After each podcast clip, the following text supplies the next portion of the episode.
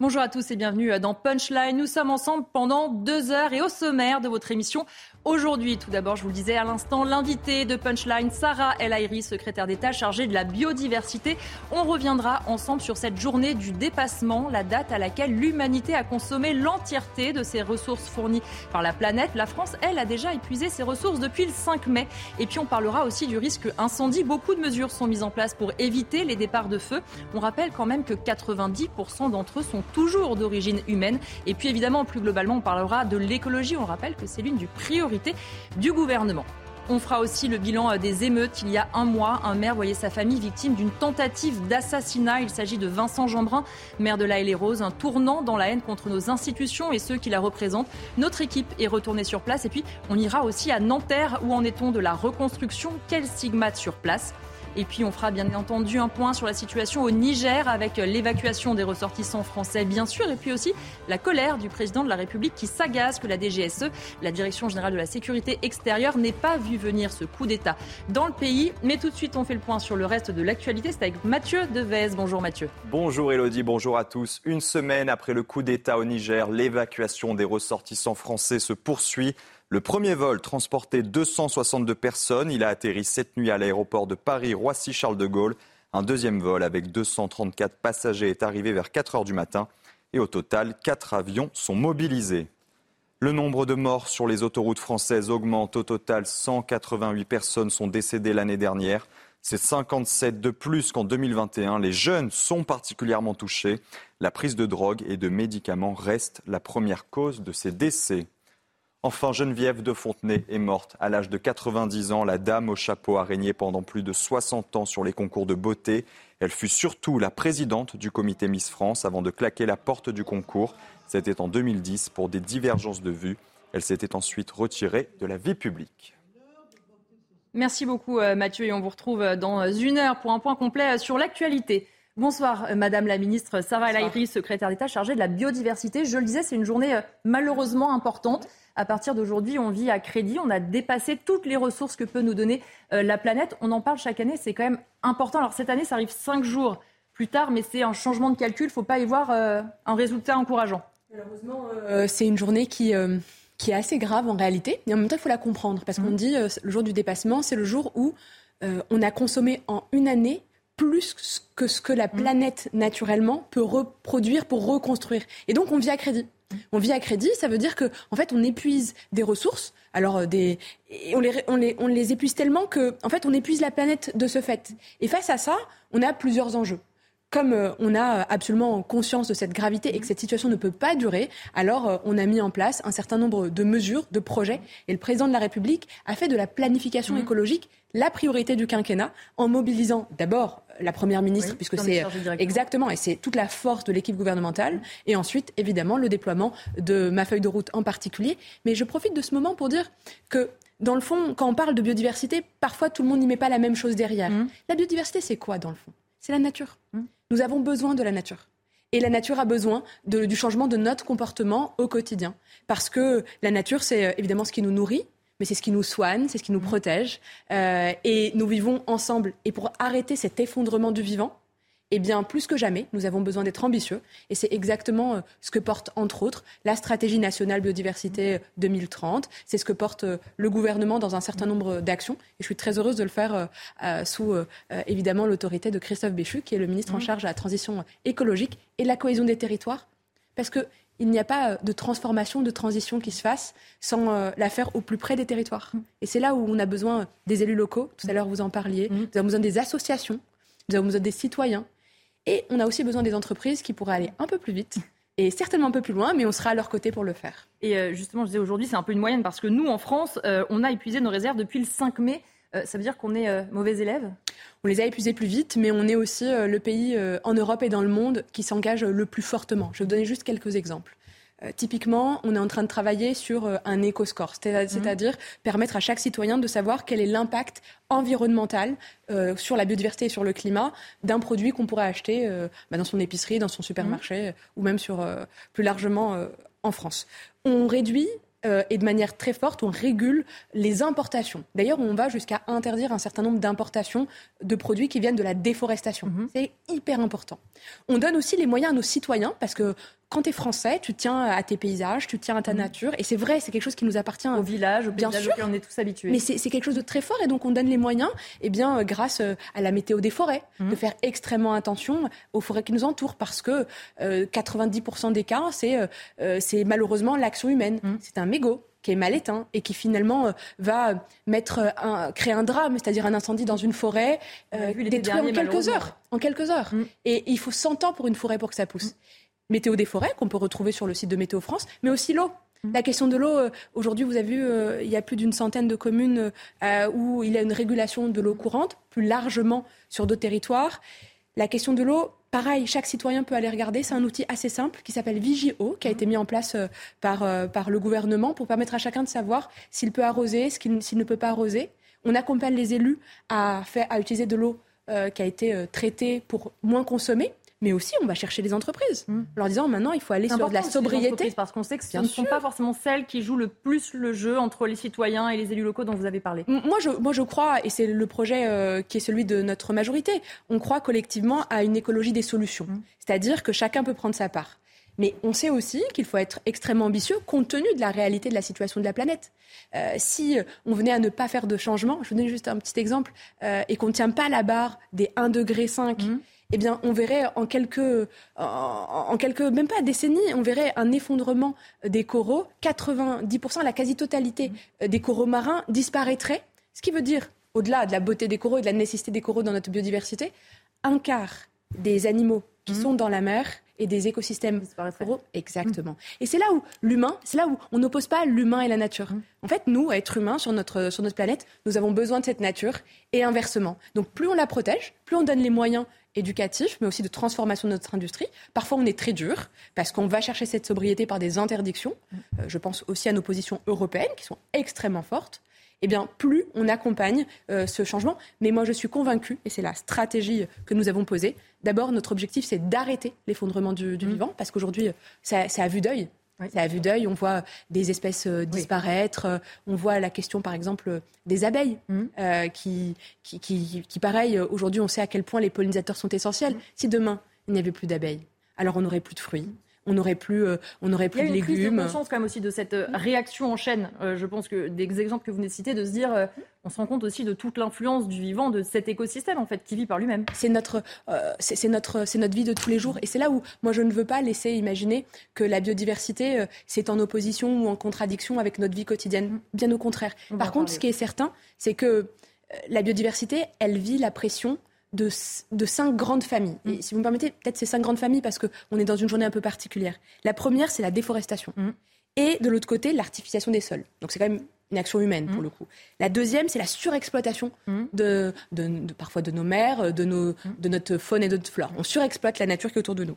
La troisième, qui est assez forte, c'est le changement climatique. Mmh. Et c'est là, on le vit, en fait, on voit euh, le réchauffement de la planète, on a vu l'été qu'on a vécu l'année dernière, on voit les inondations, les, les tempêtes. C'est normal, même le temps qu'on vit en et bien sûr, même si c'est à l'inverse. Hein, mais... on, enchaîne. En fait, on a des tempêtes, on a des gros incendies, on a des canicules, on a de la, de la sécheresse. Mmh. Et puis, c'est pas parti pour s'améliorer si on n'est pas dans une action forte. De l'autre côté, on a des pollutions je pense euh, à nos, euh, pour le coup, à nos, aux, ultra, aux ultramarins, à la Guyane avec leur paillage illégal, où finalement on détruit la planète pour aller chercher de l'or. Ça, c'est vraiment de la pollution directe. Alors, euh, elles sont diverses. Et la dernière, c'est, alors pour le coup, la place que peut prendre les espèces exotiques envahissantes. Là, pour le coup, c'est aussi un sujet de l'été, mais on connaît tous les moustiques tigres. Mmh. Eh bien oui, mais les moustiques tigres, c'est une réalité. Les, frelons asiatiques, mmh. on en parle aussi beaucoup parce que ça vient euh, voilà, dans, nos villes, dans nos espaces de villégiature. Et sauf que les, frelons asiatiques, ils tuent en fait nos abeilles. Mmh. Et c'est là où, attention, ces cinq éléments de pression, c'est les causes aussi pour lesquelles la biodiversité, eh ben, elle s'affaisse. Et nous, notre réponse, elle est assez simple. On stoppe, puis on inverse, en appuyant cause après cause. Et on a une stratégie nationale pour le faire, un budget historique. Mais Avec notamment la stratégie biodiversité 2030 qui reprend, j'imagine, euh, un peu les points que vous venez de citer. en fait, la stratégie nationale biodiversité, vous avez raison, 2030, elle s'appuie sur ces cinq causes mhm. qui mettent de la pression sur l'effondrement du vivant et donc sur euh, qu'est-ce qui euh, effondre aujourd'hui, qu'est-ce qui fait qu'il y a des vivants qui disparaissent de notre planète. Il y a cinq causes. Donc on va lutter contre ces cinq causes. D'abord, on veut les arrêter. Et ensuite, inverser. Et pour ça, il faut réparer. Mhm. Je vous donne un exemple très simple. Pour réparer, qu'est-ce qu'on peut faire? On peut replanter un milliard d'arbres. C'est le projet du président, mhm. mais parce qu'une forêt, il faut 100 ans Bien pour pousser. Et aujourd'hui, on voit quelque chose d'assez... Franchement, je l'ai vu en, forêt de Sologne il y a quelques, quelques jours avec euh, Marc Fesneau, qui est le ministre de l'Agriculture. On voit des arbres mourir d'une mort brutale. Et, ça s'appelle comme ça, c'est une mort brutale de l'arbre. Parce que l'arbre, il n'a pas eu le temps, avec ce changement climatique, ce réchauffement, eh bien, de s'adapter à cette nouvelle température. Et donc, d'un coup, il s'effondre. Eh bien, face à ça, nous avons besoin euh, eh bien, d'accompagner euh, nos forêts. Nos forêts et, les, et, les, Français tiennent à leurs forêts. C'est un patrimoine. On a grandi avec. Donc, accompagner euh, cette, cet effondrement qu'on vit, c'est accompagner les essences, c'est-à-dire la nature de ces arbres. Il faut les protéger. Et du coup, j'en profite parce que c'est là où les hommes et les femmes qui nous protègent aussi sont essentiels. Les sapeurs-pompiers, qui sont extrêmement mobilisés cet été. Euh, je voudrais, pour terminer, de parler du dépassement. Je ne sais pas si vous avez vu euh, Émeric Caron qui euh, vous interpelle sur Twitter. Je, me permets de vous faire voir ce tweet. Il dit le jour du dépassement qui tombe au milieu de l'année, il vous interpelle directement. C'est à cause du modèle productiviste que vous promouvez, celui qui ne jure que par la consommation et le PIB. C'est en raison de l'agriculture intensive que vous défendez, en raison de ces grands patrons que vous chouchoutez. Bref, votre message rempli d'éléments de langage qui brasse du vent, c'est l'hôpital qui se fout la charité. Je voulais vous donner l'occasion quand même, puisqu'il vous interpelle directement et que vous êtes sur ce plateau, de lui répondre et de défendre. C'est une très jolie occasion parce qu'il se trouve que c'est exactement les comportements de personnes comme euh, les propos d'Émeric Caron qui font que, en fait, il oppose. Il oppose mm. les gens, il oppose les entreprises euh, aux citoyens, il oppose le citoyen euh, à l'élu local, il oppose le français finalement à sa planète. C'est exactement ce qu'il ne faut pas faire. Mm. C'est très simple. Aujourd'hui, il n'y a, plus le choix. En fait, pour, euh, pour le bien-être de nos enfants, mais bien sûr. Et puis, on n'est pas obligé euh, d'être euh, dans une radicalité aussi violente que ces propos-là. Ce que je vois, c'est des entreprises qui ont envie, pour un grand nombre d'entre elles, de participer à leur transformation. Parce qu'il y a des Français qui prennent conscience, en très grande majorité, que s'il n'y a plus cette nature, eh ben, c'est la terre de nos enfants. Hein. Enfin, on va faire très simple. Ils ont besoin d'être accompagnés quand même. Mais oui. Ils n'ont pas forcément les bons réflexes. Bien sûr. On peut les accompagner. Il y a parfois où il faut être un peu plus dur. Donc, il y a des interdictions qui arrivent. C'est vrai. Parce qu'il faut être extrêmement ambitieux aussi. Mais c'est pas en opposant. Et c'est pas la méthode nous, que nous souhaitons. Mm. Moi, le, le, projet qui est le mien, et parce que c'est la demande et de la Première ministre et du Président de la République, c'est de mettre autour de la table les gens de bonne volonté. Pourquoi, euh, jusque maintenant, on arrive à avancer sur plein de sujets Parce qu'on n'a pas envie d'en faire un totem politique? Mm pour eux, c'est un fonds de commerce. et donc, ils opposent, ils divisent, ils fracturent. La question réelle qui se pose, c'est quel pays nous voulons, quelle planète nous voulons, qu'est-ce qu'on fait? et qu'est-ce qu'on fait? Et pour le faire, eh bien, beaucoup de paroles, beaucoup d'échanges, beaucoup de constructions, des actes. Parce qu'aujourd'hui, on est à l'heure des actes. Et pour ça, concrètement, qu'est-ce qu'on met en place? 2 milliards sur le fonds vert. Mmh. Tous les élus locaux qui aujourd'hui font euh, eh bien, de la réutilisation des eaux usées. J'étais à Pornic il y a quelques jours où on a vu euh, finalement un maire pouvoir. Euh, il a transformé un parking en parc botanique dans le centre-ville de Pornic, en Loire-Atlantique. Eh ben, il a continué à pouvoir l'arroser parce qu'il utilise de l'eau qui a été réutilisée. Mhm. Et, finalement, c'est exactement les, exemples tout simples et très concrets du quotidien. Euh, on a un litre sur cinq qui est perdu à cause des fuites dans les canalisations. On accompagne les élus locaux. Et finalement, ce fonds vert, c'est exactement pour ça. Mais on a aussi besoin de ramener de la nature dans nos écoles, pour les enfants, euh, avec euh, de la renaturation, pourquoi? Parce que ça leur fait du bien, déjà, parce que c'est important pour nos enfants de grandir avec cette nature, mais c'est aussi pour lutter contre les canicules. On a mmh. vu des canicules. Alors, si dans notre centre-ville, il n'y a plus d'arbres, il n'y a plus d'îlots de fraîcheur. Exactement. Et c'est là où on peut jouer euh, aux grandes phrases qui bousculent et qui donnent des leçons. On peut faire le choix eh bien, d'avancer main dans la main mmh. avec tous ceux qui sont de bonne volonté, qui ont envie de protéger d'abord euh, notre, nos paysages, mmh. la beauté de notre vie, notre planète, protéger les espèces qui sont aujourd'hui en danger, mais surtout, surtout, construire. Il y a ceux qui veulent détruire et il y a ceux qui veulent construire. Et moi, je fais partie résolument du camp de ceux qui sont fondamentalement ambitieux pour la planète, ambitieux pour le vivant, mais ambitieux parce que j'ai foi en l'homme.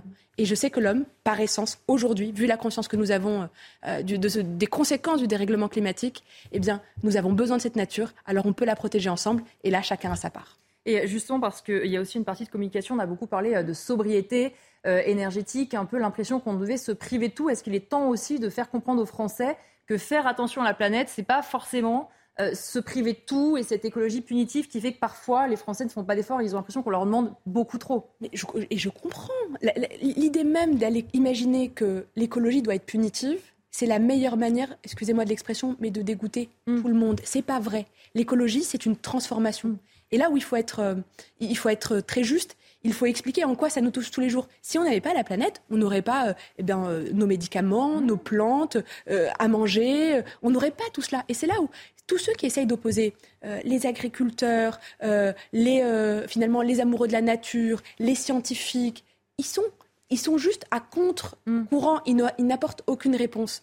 Mais l'écologie, c'est quoi? C'est comment on fait euh, pour baisser 10% euh, de consommation d'eau, puisque c'est dans le, aujourd'hui dans nos priorités de tous les secteurs industriels qui consomment énormément beaucoup d'eau. C'est comment on fait aussi pour s'appuyer, et là j'ai, cet esprit, euh, j'ai, cet exemple en tête, pour que nos industries, eh bien, elles soient vertueuses, qu'elles, qu'on lutte contre le gaspillage, parce qu'il y a aussi ça. Comment finalement on consomme aussi autrement? Mmh. On consomme un peu mieux. On s'adapte. On s'adapte. C'est, on, est, on est un peu moins dans le futile ou dans l'inutile. Il y a beaucoup de choses qu'on peut faire de manière individuelle mais aussi de manière collective. Et on ne fait pas la leçon. D'abord, l'État est exemplaire, et il doit l'être. Et ça, c'est, c'est notre job que de faire qu'on soit moteur. De l'autre côté, on accompagne les entreprises dans cette transformation. On ne peut pas les laisser tout seuls. Mais dans le fond, c'est logique comme les agriculteurs. Oui, on ne peut pas demander à tout le monde de revoir sa manière de fonctionner sans des aides, sans des, guides, des, Et c'est là. Et aujourd'hui, c'est présent. C'est présent en termes d'ingénierie, c'est-à-dire qu'on accompagne les transformations. Et c'est pour ça que c'est porté par la Première ministre et c'est extrêmement fort. De l'autre côté, on a également euh, des moyens financiers historiques. Là, pour le coup, on parlait tout à l'heure de la stratégie nationale biodiversité. En ce moment, elle est débattue, elle est échangée avec toutes les organisations, les ONG, les assos, euh, les structures qui, sur les territoires, accompagnent au quotidien la biodiversité. Et donc, on se dit, cette réponse, elle doit à un moment aller chercher euh, du collectif. Parce que toutes ces grandes phrases, est-ce qu'elles transforment hmm. bah, Bien sûr que non. Alors oui, ça peut créer du débat, une polémique, c'est vrai. Peut-être même aller en top tweet. Mais alors, au bout de l'histoire, ça n'apporte pas plus d'eau dans notre nappe phréatique, mm. ça ne répare pas euh, en réalité nos forêts, ça ne prépare pas nos écosystèmes aux transformations. Alors pour d'abord stopper, on lutte contre les cinq pressions mm. et ensuite on inverse parce que c'est ce qu'on a de plus précieux et en fait nos destins sont liés et c'est là où il faut sortir de cette logique extrêmement punitive et éduquer nos enfants. Il se trouve que dimanche j'étais dans un parc animalier avec, euh, avec ma collègue Laurence, euh, avec ma collègue Aurore Berger et c'était euh, assez émouvant parce que c'était une éco-colonie. Mmh. Et donc, si chacun, à tous les moments de la vie. Exactement. Ça devient plus naturel. Et donc, on accompagne euh, en réalité ce vivant tout au long de notre vie sans y voir un lieu de confrontation. Pas du tout. Au contraire, pour aller euh, vers l'ambition, il faut faire du collectif. Un autre sujet qui demain d'ailleurs vous amènera à Marseille dans les calanques, c'est la prévention du risque incendie. L'an dernier, les pompiers avaient dit dans une tribune au JDD que la prévention c'était un angle extrêmement important pour éviter les images qu'on a vues. On rappelle que malheureusement, 9 départs de feu sur 10 sont d'origine humaine, alors parfois involontaire. Il est encore temps de rappeler les bons gestes. On en est encore là. Oui. C'est pas acquis pour vous. Non, malheureusement, ça ne l'est pas. Et, pour le coup, il faut rappeler que c'est quand même un délit, que ça peut aller sur des peines de prison, mm. que, les, que les condamnations sont lourdes. Le, on ne se rend peut-être pas suffisamment compte, mais je le disais tout à l'heure, en quelques heures, on perd des hectares de forêt. On mobilise forêts des pompiers qui, risquent leur, vie. C'est des soldats du feu, mais parfois ils risquent leur vie et parfois ils la laissent. Et, ou un mégot ou un barbecue. Oui, exactement. Et donc, on a interdit euh, vous savez, euh, le fait de fumer dans les, dans les forêts et à 200 mètres des forêts, dans les espaces où il y a un risque incendie. Et donc là, il y a un acte citoyen. Et, franchement, pour le coup, euh, je viens, j'ai été il y a encore quelques jours en charge de la jeunesse et de l'engagement, mmh. et profondément dans le cœur des Français, il y a ce goût de citoyenneté. Mmh. Je les invite à découvrir ces nouveaux outils. Cet outil, c'est la météo des forêts. Et quand on voit qu'autour de soi, il y a un risque, alors on fait doublement attention. Bien sûr, pour d'abord ce mégot, bien sûr, mais pas que. On a aussi euh, des nouvelles obligations. Tout à l'heure, je disais, parfois il faut aller chercher euh, bah, des outils législatifs ou réglementaires. La question du débroussaillement, mmh. aujourd'hui, il est obligatoire autour de nos forêts et jusqu'à euh, des bandes entières à plus de 200 mètres autour de nos forêts. Parce que ça protège ces... Vous savez, c'est des c'est des puits de. Évidemment, c'est 80% de notre biodiversité, mais c'est aussi des puits forestiers. Mmh. Ça capte le CO2, ça nous permet de nous balader en famille, ça nous permet aussi de partager des moments qui sont essentiels et ça protège. C'est des écosystèmes où tout se tient. Mm. Euh, une forêt, c'est un lieu où on a des souvenirs, mm. mais c'est aussi un lieu qui, où il y a des, espèces, parfois des espèces euh, en danger, des lieux où on a besoin euh, finalement de ces arbres pour même notre construction, la construction de nos villes, de nos maisons, de nos bâtiments publics. Et dans le fond, si on a conscience du fait qu'on est tous liés, alors on fait attention. Donc un seul geste, D'abord, on se renseigne, on fait super attention. C'est au risque de la vie euh, des soldats du feu, et pour le coup, c'est dangereux. Et là, ça appelle vraiment au civisme. Et c'est un délit, donc faut y réfléchir quand même. Et un autre sujet qui concerne les calanques, mais pas que, et on entend beaucoup parler cet été, c'est celui du surtourisme avec des endroits comme les calanques ou des villages très touristiques qui sont obligés de mettre en place, par exemple, des quotas mmh. de touristes. Il était temps, maintenant c'est nécessaire d'en passer par là, de se dire si on veut garder euh, ce trésor que sont ces endroits euh, toujours très beaux, qui sont très jolis sur les réseaux sociaux, mais on les a justement, comme on le disait au début de l'émission, épuisés. Et aujourd'hui, il faut faire attention à ces endroits-là. On, les a, euh, vous savez, 80%, 80% du tourisme, c'est sur 20% de, mm. notre, de notre territoire. Ça, vous donne juste un peu l'idée de la concentration. Et on a la chance d'avoir un des plus beaux pays au monde. Moi, je trouve que notre pays est magnifique. il est beau par ses paysages, par sa nature, par son patrimoine culturel, mais aussi patrimoine naturel. Et donc, quand on a très envie de voir les calanques, parce que c'est superbe, mmh. Bah, si on a envie que nos enfants et nos petits-enfants les voient, il bah, faut peut-être euh, les protéger. Si on a envie que ça reste aussi joli. Aussi. Et oui. On a vu l'état de certains paysages aujourd'hui. Bah oui, ça se dégrade, mais à vue d'œil, mmh. à, vue, à vue de vie humaine. Mmh. Et donc pour ça, on a interdit par exemple le débarquement sur certaines plages, c'est le premier point. Mais on a aussi fait quelque chose d'hyper important qui est l'information. Et donc aujourd'hui, il y a même si euh, le mot est parfois euh, voilà, mal interprété, il y a une sorte de quota. C'est-à-dire mm. qu'on peut demander, on peut s'inscrire pour venir, mais c'est ce qui permet de garantir qu'on puisse y accéder. Mm. Dans, de bonnes, conditions. Exactement, mais c'est dans de bonnes mm. conditions. Et donc, dans le fond, c'est gagnant-gagnant. C'est gagnant pour le, Français qui part en famille et qui vient peut-être de loin parce qu'il a très envie de voir ce magnifique joyau de notre patrimoine. Et c'est un et parc. on le voit bien. Mais exactement. Et en même temps, on le protège pour que peut-être les petits-enfants de cette même personne puisse demain revenir et euh, voir la beauté de ces paysages. Et c'est là où c'est une responsabilité que nous avons dans le fond, chacun même en termes d'héritage. Mmh. Euh, la protection de ces espaces, c'est pas pour enquiquiner les Français. Mmh. C'est pas pour leur dire non mais si vous n'avez pas le flash code, vous rentrez pas. C'est pas pour embêter. Bien au contraire, c'est pour garantir la préservation mmh. et garantir une transmission. Et je sais à quel point on a envie de, oui, de donner de donner, euh, donner à, aux générations à venir eh bien, un pays, une planète en bonne santé, parce que dans le fond, ça dépend des actes qu'on a aujourd'hui et qu'on mène aujourd'hui. Euh, moi, je ne suis pas des défaitistes, mais les, chiffres sont là. Bien sûr. Si on va trop vite, aujourd'hui, le réchauffement climatique, il est là, il est extrêmement important. C'est une évidence aujourd'hui. Et c'est là où il faut être extrêmement ambitieux. Et cette ambition, elle, elle peut être portée par un grand pays et c'est le nôtre, et c'est notre ambition. C'est pour ça que, plus que jamais aujourd'hui, c'est l'occasion, et, pour le coup, sur votre antenne, ça a été le cas, de pouvoir expliquer c'est quoi ces éléments de pression, mm-hmm. qu'est-ce qu'on peut faire, et sortir de ce débat extrêmement stérile que malheureusement on a avec, euh, avec euh, une ultra-gauche, bien sûr, qui, qui pour le coup essaye de, voilà, d'être en opposition systématique, alors même que les enjeux c'est des enjeux du commun. Mm. Et encore une fois, tous ceux qui sont de bonne volonté seront les bienvenus à la discussion et à notre table. Pour terminer, on va parler un peu euh, politique et vous parlez justement euh, de euh, l'ultra-gauche qui appelle le 23 septembre à une marche contre ce qu'ils appellent les violences policières et le racisme systémique des styles de la police. Là aussi, on est sur de l'idéologie pure, parce que certains syndicats de police nous disaient par exemple sur l'antenne, ils font ces marches mais ne proposent jamais rien. C'est de l'outrance, c'est de l'outrage et pour le coup, c'est toujours très honteux comme propos. Euh, les hommes et les femmes que j'ai toujours vus, que j'ai toujours croisés, euh, qui servent euh, nos forces de sécurité intérieure, police ou gendarmerie. C'est des hommes et des femmes qui s'engagent pour protéger, pour servir. C'est des gardiens de la paix. Mm. C'est des, des, gens qui viennent servir et finalement protéger les plus vulnérables. Et donc les propos qui sont comme ça, très généralisants, qui jettent... Des appels en fait à la haine antifique, hein, comme on dit malheureusement. C'est honteux. Mm. C'est honteux. Et pour le coup, par contre, ce qui est encore plus malheureux, c'est que ça n'étonne plus quand ça vient, euh, non, quand ça vient malheureusement d'un certain nombre de partis politiques, je pense euh, évidemment euh, à la France insoumise en particulier. Vous savez, la police et la police nationale en particulier, c'est une, une des fonctions publiques qui est la plus contrôlée dans notre pays, qui est extrêmement contrôlée. La justice tranche à chaque fois. on est dans un état de droit. La loi, elle est là pour tout le monde. Et plus que jamais, encore une fois, ceux qui essayent de mettre bah, la chienlit dans le pays, c'est ceux qui essayent d'opposer les Français entre eux, mmh. les Français face à la police mmh. ou face aux enseignants. Et c'est ceux qui appellent au désordre. Et plus que jamais, je crois que notre pays a besoin de calme, mmh. d'ordre, peut-être un peu d'apaisement. On est en plein milieu de l'été. Euh, et profiter de ce qui nous entoure.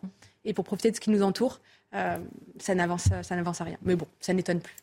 On va euh, dans un instant euh, faire avec mes invités le, bilan euh, des émeutes. Il y a un mois jour pour jour, malheureusement, la famille de Vincent Jeanbrun a été, été attaquée très lâchement. Quel bilan rapidement, vous un mois après, quel regard vous portez sur, sur ces nuits d'incidents partout en France d'ailleurs, hein, pas uniquement dans les banlieues autour de Paris?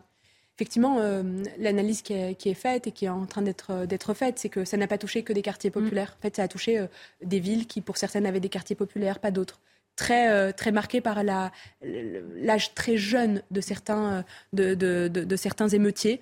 il y avait de tout, une responsabilité parentale extrêmement forte à engager.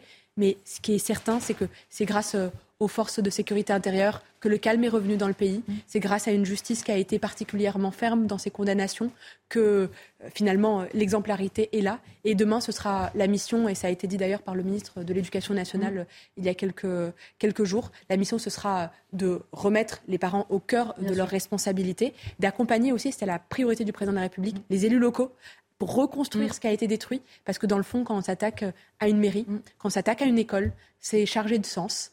Et puis enfin, et je crois que c'est l'essentiel, d'être aux côtés euh, eh bien, de tous ceux qui sont les victimes collatérales de ces émeutes, parfois des hommes et des femmes, des parents qui travaillent au quotidien, euh, tous, ces, euh, tous ces Français courageux qui ne veulent pas voir leur quartier être pris pour cible et finalement voilà, stigmatisé par une, une minorité. Et pour ça, il faut être extrêmement ferme parce que, encore une fois, l'ordre protège le plus vulnérable et c'est ce qu'il faut rappeler. Pour euh, terminer, je me permets une petite question sur euh, une aussi des informations euh, du jour, le décès de Geneviève de Fontenay. Vous-même, est-ce que ça fait partie des, des personnages qui ont marqué peut-être, je ne sais pas, petite fille, votre parcours Vous savez, on connaît tous les chapeaux, hein. exactement, les, chapeaux de Madame de Fontenay. Je pense évidemment dans un moment comme ça à sa famille, parce que ça reste, ça reste un deuil. Mm. Et dans le fond, c'est une femme, c'est un nom qui restera dans notre patrimoine, dans notre patrimoine culturel et historique. Euh, et ça a, été, euh, ça a été cette dame dont on reconnaît la silhouette. Donc je pense que cette silhouette restera dans l'esprit des Français. Merci beaucoup, Madame la ministre Sarah Laïri, chargée de la biodiversité, d'avoir été l'invitée euh, de CNews ce soir. On va marquer une courte pause. On se retrouve avec mes autres invités on parlera notamment donc du bilan des émeutes un mois après. À tout de suite dans Punchline. De retour dans Punchline avec les invités qui vont m'accompagner euh, pour la suite de cette émission. Jean-Michel Fauvergue, bonjour. Bonjour Elodie. Ancien chef du RAID, Nathan Dever, bonjour. Bonjour Elodie. Écrivain et Samy Biassoni, bonjour. Bonjour Elodie. Vous êtes essayiste. Alors maintenant, on va faire ensemble euh, le bilan des émeutes. On va parler de la Rose dans un instant. Mais d'abord, on va se rendre à Nanterre. Sarah Varny et Sacha Robin étaient sur place aujourd'hui. Regardez les stigmates qui sont encore visibles dans la ville il y a un mois. C'est ici, à Nanterre, que les émeutes ont euh, démarré. Ils ont suivi euh, la mort de Naël à Nanterre et euh, ces violences urbaines ont laissé des traces. Comme vous pouvez le voir sur les images de Sacha Robin, cette banque n'a toujours pas rouvert et garde les traces de ces émeutes. Un incendie qui s'était déclaré a fortement impacté l'immeuble situé au-dessus. Les flammes ont léché la façade de cet immeuble. Sur la place D'autres dégâts sont encore visibles, comme cette agence ou ce euh, restaurant. Un des restaurateurs euh, nous le disait, euh, il attend toujours la validation de son dossier des assurances afin de pouvoir commencer, démarrer les réparations de sa façade. Un peu plus loin, une des boulangeries également impactée attend toujours la validation des assurances afin de pouvoir remplacer sa porte d'entrée. L'ensemble des commerçants de Nanterre espèrent mettre derrière eux ces nuits euh, de violence et euh, pouvoir euh, effacer les derniers stigmates de ces émeutes et enfin, d'ici la rentrée prochaine, passer à autre chose. Alors on le voit, on a d'un côté effectivement le gouvernement qui dit que des choses sont mises en place pour reconstruire plus rapidement, Samy Biassoni, et on a aussi les images et les commerçants qui disent on n'a pas de nouvelles des assurances, des commerces qui ne peuvent pas rouvrir, et aussi on était avec un maire l'autre jour, des bâtiments publics style médiathèque, école, qui ne rouvriront pas, toute évidence, à la rentrée il ne faut pas oublier qu'il y a eu plusieurs centaines, alors mm. selon euh, la catégorisation, les chiffres fluctueront, mais de bâtiments euh, publics. Euh, des écoles, des commissariats, plus de 150 commissariats mm. visés. Il n'y a pas que des établissements privés, effectivement. Mm, Quant à la question des dédommagements, bah, finalement, le gouvernement s'est assez prononcé, puisqu'il y a quelques jours, le ministre de la Ville a dit à, à la radio qu'il comptait, comme beaucoup et comme souvent, sur les assureurs pour faire leur travail les assureurs font leur travail avec la diligence qui est celle de leur processus et ça va prendre un certain nombre de semaines. Donc effectivement, on assiste à ce genre de situation. Il n'y a pas d'état d'urgence sociétale déclaré. Donc en l'occurrence, on se retrouve dans une situation avec une relative normalité malgré les déclarations gouvernementales euh, princeps, j'ai envie de dire. Justement, on va écouter la nouvelle ministre de la Ville, Sabrina euh, Agresti-Roubache, qui vantait justement les mérites de ce fameux euh, projet de loi d'urgence qui a été voté à l'Assemblée nationale pour une reconstruction plus rapide. Écoutez-la.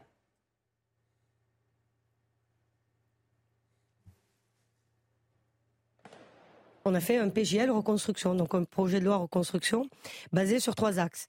il fallait aller vite, donc permettre des solutions dérogataires au droit, au droit commun. par exemple, pour permettre aux, aux maires qui ont été touchés sur des bâtiments publics, permettre euh, aux écoles, permettre aux crèches, permettre aux centres sociaux d'être reconstruits rapidement. Mmh. Mais si on passe par la phase appel d'offres, si on passe par la phase, on va dire, traditionnelle, ça, va prendre des années. Jean-Michel Fauvert, c'est vrai qu'on a effectivement d'un côté le gouvernement qui essaye d'accélérer les choses et qui se heurte aussi à euh, ce rythme, comme vous disiez, euh, des assureurs et aussi au ras-le-bol des commerçants, ceux qui ont déjà été touchés, par exemple, au moment des gilets jaunes, qui maintenant le sont par les émeutes. Il y en a quand même qui, commencent vraiment à ne pas s'en sortir. D'ailleurs, certains qui ont fermé boutique.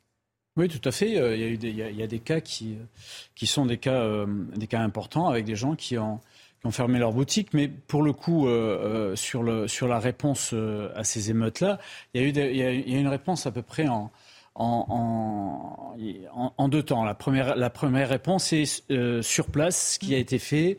Euh, L'émeute a, a, duré quatre ou cinq jours avec un grand, euh, une grande mobilisation des policiers. Une, euh, une euh, justice qui a été, pour le coup, intraitable et c'est assez exceptionnel. Je me rappelle 95% de condamnation, 1300 déferments, 742 peines d'emprisonnement. C'est, il faut le souligner. et, on, aimerait que cette justice-là on puisse la retrouver dans la justice quotidienne euh, dans les années à venir et dans les mois à venir.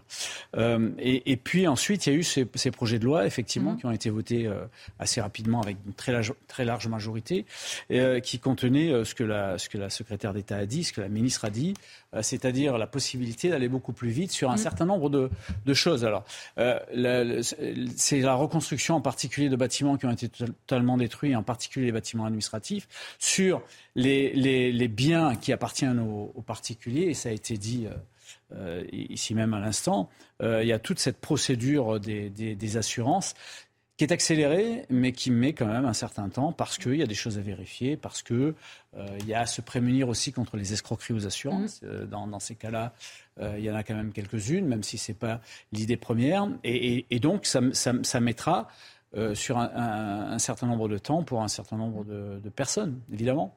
Ce que nous disent aussi euh, Nathan Nevers, les gens qui ont pu rencontrer euh, euh, notre équipe, c'est que forcément pour ceux qui vivent dans ces villes-là, qui n'ont plus accès à ces services publics, pour ceux qui voient les images qu'on a pu voir tout à l'heure, tous les jours, on sent que les émeutes, elles sont encore très présentes. On en parle moins malheureusement médiatiquement, mais dans la vie, par exemple, de ceux qui habitent à Nanterre ou à l'Aïle Rose, on va y aller dans un instant, les émeutes, c'est encore leur quotidien. Les conséquences sont leur quotidien.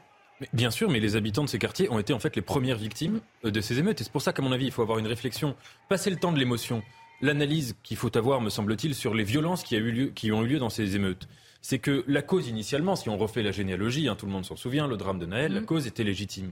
Mais quand euh, il y a eu dans une partie de la classe politique, je pense notamment à certains députés de la France insoumise, mm.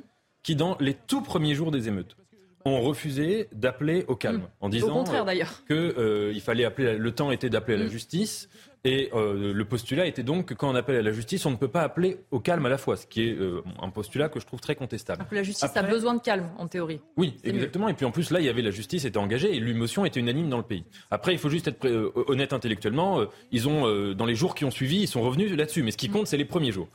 je trouve que ce qu'il y avait derrière, c'est une vision quand même très étonnante de ces quartiers-là.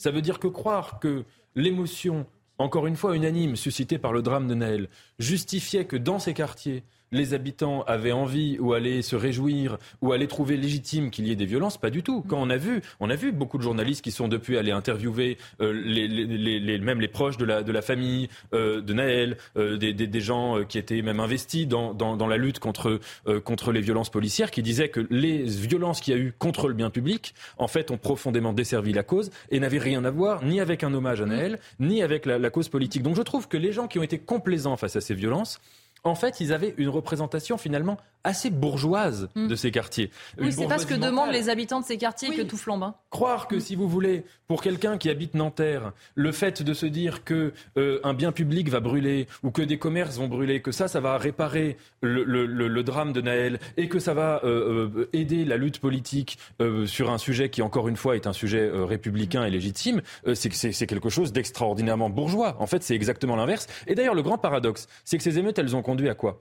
Elles ont conduit, vous le rappeliez, à une justice exemplaire, mhm. c'est-à-dire parfois des comparutions immédiates où les gens étaient jugés à la va-vite, on les écoutait à peine, etc. Donc elles ont conduit à une réponse répressive. Mhm. Et vous le grand paradoxe, c'est que quand il y a eu la vidéo de Naël, euh, ça a suscité dans le pays une interrogation quasiment unanime sur un certain nombre de sujets qui étaient amenés par euh, beaucoup de partis de gauche, et notamment par la France insoumise, sur le, contrat social dans ces quartiers, et puis sur euh, certains problèmes de, de violence qui pouvaient être liés à la police. Et les émeutes ont fait, les violences des émeutes ont fait qu'on a totalement oublié de parler de ça hmm. et qu'on s'est mis à parler répression, punition, prison, etc. C'est-à-dire le contraire de ce dont on aurait dû parler. Donc je pense que c'était une vraie faute politique d'avoir une certaine forme d'indulgence ou de balbutiement face à ces violences-là.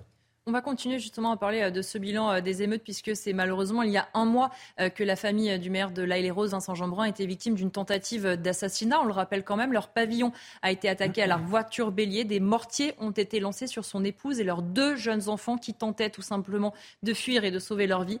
Les habitants se réveillaient le lendemain sonnés après les émeutes dans la ville et cette attaque. Alors un mois après, eh bien vous allez le voir, ils se, trouvent, ils se disent toujours très choqués par ces événements. Le tournage est signé Fabrice Elsner et Dounia Tangour. Un mois après cette nuit qui a marqué tous les esprits, place désormais au calme à l'Aïle Rose. La vie a repris son cours, mais les habitants restent toujours sous le choc après les violentes émeutes et l'attaque et tentative d'assassinat perpétrée au domicile du maire. Ça a été euh, inadmissible, c'est révoltant. Tout le monde l'a dit, hein. on ne s'attaque pas à, la maison euh, comme ça avec euh, quelqu'un dedans. Ça fait peur, ça se passait le soir, et puis ils ont tout abîmé. Malgré le retour à la tranquillité, les rues de la commune d'Île-de-France portent encore les stigmates de ces nuits de violence. La population craint de nouveaux débordements de la jeunesse et pointe également la responsabilité des parents. C'est que les jeunes maintenant ils font n'importe quoi, ils, ne sont plus éduqués par les parents, puis c'est tout. Ah oui, il y a beaucoup, euh, il faudrait un peu les, les enfants qui soient un petit peu serrés quand même. Bâtiments détruits, abribus saccagés, un mois après ces émeutes urbaines. Comme de nombreuses villes, la île et Rose tente de se relever doucement et s'active à la reconstruction.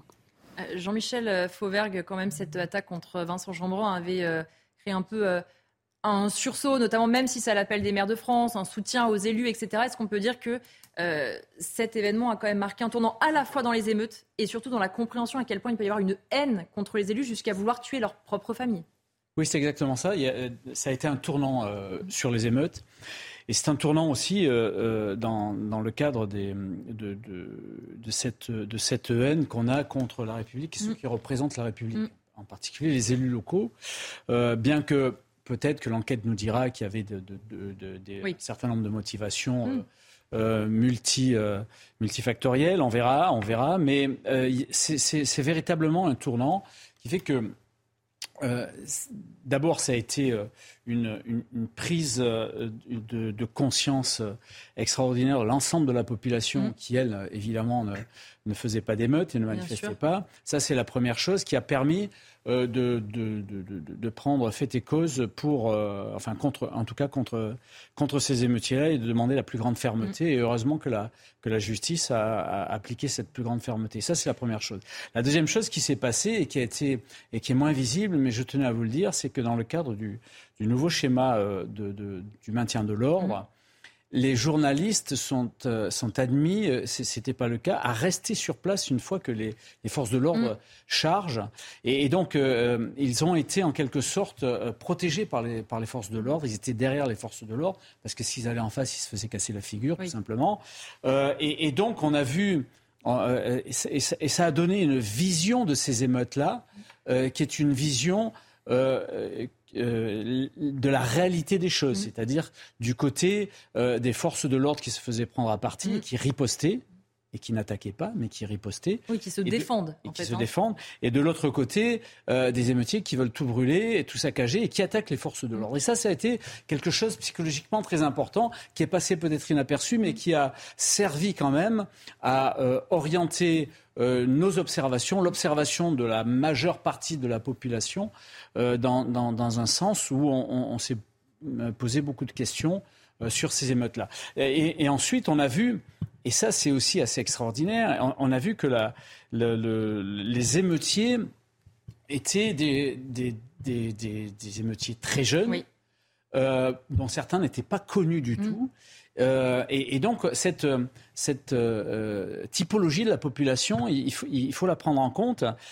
Et c'est là où la réponse euh, n'est pas encore donnée, parce que c'est beaucoup trop tôt, il faut en tirer les, conséquences. il faudra voir quelle réponse sera donnée mm. à ça. Le, vos, euh, les gens qu'on interroge, et dans votre reportage on l'a vu, euh, disent c'est leur famille, il mm. faut... L'éducation, on en a beaucoup entendu parler. Oui, oui c'est une, une des réponses, évidemment. Mais une fois qu'on a dit ça, qu'est-ce qu'on fait avec ces familles qui sont quelquefois dépassées, euh, qui quelquefois ne le sont pas et profitent euh, des, des, des, deals de rue, etc., ce qui n'est pas le cas pour les émeutiers d'une mm-hmm. manière générale. Mais qu'est-ce qu'on fait sur ces familles-là? Et ensuite, qu'est-ce qu'on fait pour ces émeutiers-là qui sont très très jeunes, très euh, déscolarisés, désociabilisés d'une certaine manière? Euh, ça, on n'a pas encore les réponses. Et, c'est là où les, euh, le bilan, vous voyez, un mois après, quel bilan? Je pense que ça va mettre beaucoup, beaucoup plus d'un mois de tirer un bilan. Mais j'espère qu'il sera tiré, ce bilan. J'espère que ça ne sera pas mis sous le tapis. Nathan Devers, c'est vrai que la question de l'éducation, on l'a beaucoup entendu euh, sur tous ces très jeunes émeutiers en disant est-ce que ce sont des parents euh, dépassés, est-ce que ce sont des parents parfois qui profitent? Parce qu'on dit beaucoup l'importance de l'école, mais l'école n'est pas là pour éduquer euh, les enfants. Et d'ailleurs, Gérald Darmanin l'a dit très tôt en 2021 lors de l'affaire Yuri, il disait, même c'était malheureuse pour ce jeune garçon, des jeunes n'ont rien à faire en pleine nuit avec des barres de fer sur la dalle de Beaugrenelle. Alors oui, bien sûr que l'école n'est pas là pour éduquer les enfants, elle est là pour euh, transmettre euh, des savoirs, euh, pour le faire de manière à la fois aussi exigeante que possible. Mmh. Et de manière aussi égale que possible, c'est-à-dire de faire en sorte, en tout cas c'est le rêve de l'école républicaine, de faire en sorte que, quelle que soit l'école ou le collège, le lycée dans lequel un enfant est scolarisé, que ce soit entre guillemets dans les beaux quartiers ou, ou n'importe où sur le territoire, que l'enseignement qu'il va avoir soit le même. Donc l'école est liée quand même. C'est pour ça que même si ce n'est pas un enjeu d'éducation, il y a derrière un enjeu mhm. d'éducation ou en tout cas d'insertion sociale. C'est-à-dire qu'à partir du moment où vous avez un service public, notamment sur l'éducation nationale, qui est réparti de manière euh, euh, homogène sur tout le territoire et où partout où qu'on soit, on a accès à peu près au même savoir, évidemment que ça favorise la justice sociale, que ça favorise une république qui est plutôt saine. Euh, moi, je, le dis souvent, mais j'étais formé en philosophie par quelqu'un qui était au collège dans les années, euh, même pas 50, fin des années 40, début des années 50, qui était en Ille-et-Vilaine, qui était dans un collège qui n'était pas spécialement un bon collège, et il me disait toujours, moi j'apprenais en cinquième ce que tu apprends aujourd'hui en terminale. Mmh. C'est-à-dire qu'à partir du moment où on a en effet une école publique qui, devient à deux vitesses, avec quelques lycées d'excellence qui continuent euh, de, disons, de, fournir une école de bonne qualité euh, euh, des, écoles publiques dans euh, un certain nombre de quartiers où les choses se passent extrêmement mal, et puis une bourgeoisie qui peut continuer de mettre les enfants à l'école privée, mhm. et sinon, voilà, donc ça fait évidemment une, une, éducation nationale qui se passe à deux vitesses, et évidemment qu'après, ça a un impact social. Euh, Samy Biazoni, le gouvernement disait qu'il était aussi, notamment sur cette violence des, mineurs, important de la comprendre, pas pour l'excuser, mais pour savoir comment euh, potentiellement l'anticiper. Mais quand on a vu ces images pendant plusieurs nuits, on se dit est-ce qu'il est vraiment encore temps d'essayer de comprendre? Est-ce qu'il ne faut pas passer euh, à l'action? Ce que même Olivier Véran, en, en, compte rendu du Conseil des ministres, disait ah, on a des jeunes de 13 ans qui ne se rendaient pas compte, qui disent ne pas se rendre compte que quand ils ont, par exemple, de l'essence qu'ils jettent sur une voiture, ça peut brûler la voiture. On est quand même face à de la mauvaise foi. On a échappé de peu aux états généraux de la compréhension de la délinquance juvénile. C'est peut-être pas totalement exclu, attendez. Au, Grenelle euh, des violences urbaines. Enfin, je veux dire, euh, soyons raisonnables. on n'a pas besoin de, remettre euh, à plat toute la, notre compréhension sociologique des violences en milieu urbain. Enfin, très sincèrement, ce qui se produit, ce sont des faits qui se sont déjà produits. Alors effectivement, en l'état et lorsqu'on parle de ces émeutes euh, spécifiquement, euh, la moyenne d'âge est relativement jeune, elle est autour de 17-18 ans comme on l'a dit. Euh, la question du casier, en fait, elle est corrélative à, l'âge finalement moyen, puisque bien évidemment, il est logique, si la moyenne est à 17-18 ans, la plupart des personnes interpellées n'aient pas de casier judiciaire, ce qui ne dit rien du profil des individus. en fait, il y a une forme d'angélisme dans la réponse. et cet angélisme, il est assez caractéristique de la mauvaise posture gouvernementale permanente. C'est toujours cette dure en même temps. C'est-à-dire, en même temps, on crie et on répète anaphoriquement l'ordre, mm. et de l'autre, on se dit, mais attendez, prenons le temps de comprendre ce qui se passe. Tout le monde l'a compris. Pas une, ce n'est pas une question de compréhension. Et en fait, la compréhension, c'est un aveu d'impuissance future en réalité. Il y aura probablement euh, une incapacité à traiter le fond du problème. Et le fond du problème, c'est l'encadrement familial, c'est les moyens qu'on met à l'école, mais ce n'est pas que les moyens, c'est la restauration de l'autorité réelle dans toutes les institutions. Et ça, ce débat-là, je pense que le gouvernement n'est pas prêt à la voir, à l'ouvrir. Euh, il y a le traité. On va... Jean-Michel, pour terminer. Oui, après, vous avez aussi un, vaste problème de fond qui est le, le, alors je dirais pas le QI, mais le, le, le QC, le, coefficient culturel des, des, des, personnes qui ont, qui ont, fait ça, et surtout, et surtout le coefficient émotionnel. C'est-à-dire qu'aujourd'hui, vous avez euh, des et on le voit partout dans la société, et, pour les, et pour les dealers plus chevronnés aussi, on voit qu'il y a un passage à l'acte et une violence qui est euh, euh, désinhibée. Euh, mm-hmm. et, ça se passe de cette manière-là, parce qu'il n'y a pas de, coefficient émotionnel. Mm-hmm. On, ne met plus d'émotion dans nos actes, donc on ne voit plus les barrières. Et on va essayer de cramer un policier, et on va casser et incendier le, local d'une coiffeuse mmh. qui a mis tout son argent là-dedans, comme on incendie aussi des écoles maternelles. Mmh. Euh, on ne fait pas de distinguo là-dessus. Et, ça, euh, il y a un vrai problème pour une petite partie de cette population-là. Nathan vers le dernier mot et après on va, parler, on va changer de sujet. Je, je pense quand même qu'il y a quelque chose fondamentalement, entre guillemets, d'incompréhensible, ou en tout cas qui dépasse toute compréhension qu'on a déjà dans ce qui s'est passé dans ces émeutes. C'est que par rapport à 2005, cette émeute, ces émeutes ont une double spécificité. Elles ont été plus intenses, tout le mm. monde l'a dit, plus intenses plus vite. Et justement, elles ont été plus courtes. Mm. Et est-ce que ça dit quelque chose du changement de la société en 20 ans où euh, les phénomènes, de manière globale, hein, en dehors même de ces simples émeutes, que les phénomènes gagnent en intensité et qu'en même temps, on, perd en, sens du, du, temps long, si vous voulez, et qu'on est dans une sorte d'immédiateté permanente. Je pense que là, quand même, dans ce paradoxe-là, il se joue quelque chose qui reflète une évolution sociétale euh, plus globale, en dehors même de la question de, des quartiers euh, concernés.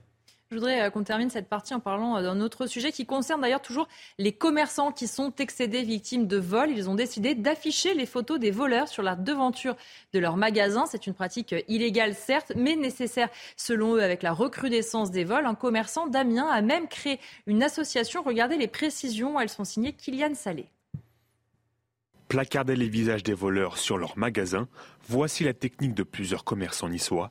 L'objectif est de dissuader des commerçants prêts à tout pour lutter contre ces vols, quitte à bafouer la présomption d'innocence. Je ne pense pas qu'ils seront poursuivis euh, sur un plan judiciaire. Il y aura peut-être euh, à ce niveau des rappels à, la loi. Euh, en revanche, le risque, c'est aussi d'avoir des représailles de la part des voleurs. Un risque que n'a pas hésité à prendre également un commerçant amiénois. Victime d'un vol de vêtements à 700 euros en janvier dernier, il a décidé de créer une association. On a clairement envie de défendre euh, la, cause des commerçants qui aujourd'hui sont pollués partout en France par des malfrats qui, en toute impunité, viennent voler dans les commerces. Donc aujourd'hui, l'association Ralvol, elle défend les commerçants, elle soutient les commerçants et on veut faire peur aux voleurs et plus aux commerçants. Le nombre de vols à l'étalage a explosé l'année dernière. 42 000 faits ont été recensés, soit une hausse de 14% par rapport à 2021. Salut Biasoni, on peut euh, comprendre ces commerçants qui tentent, euh, parfois ce sont aussi euh, d'envoyer les images à la police, de, faire un peu police eux-mêmes aussi et se dire même si on n'a pas le droit de mettre la photo, eh bien on en a marre, on fait ce qu'on peut pour essayer de dissuader Il y a probablement à la fois une réaction très naturelle, effectivement, d'autodéfense.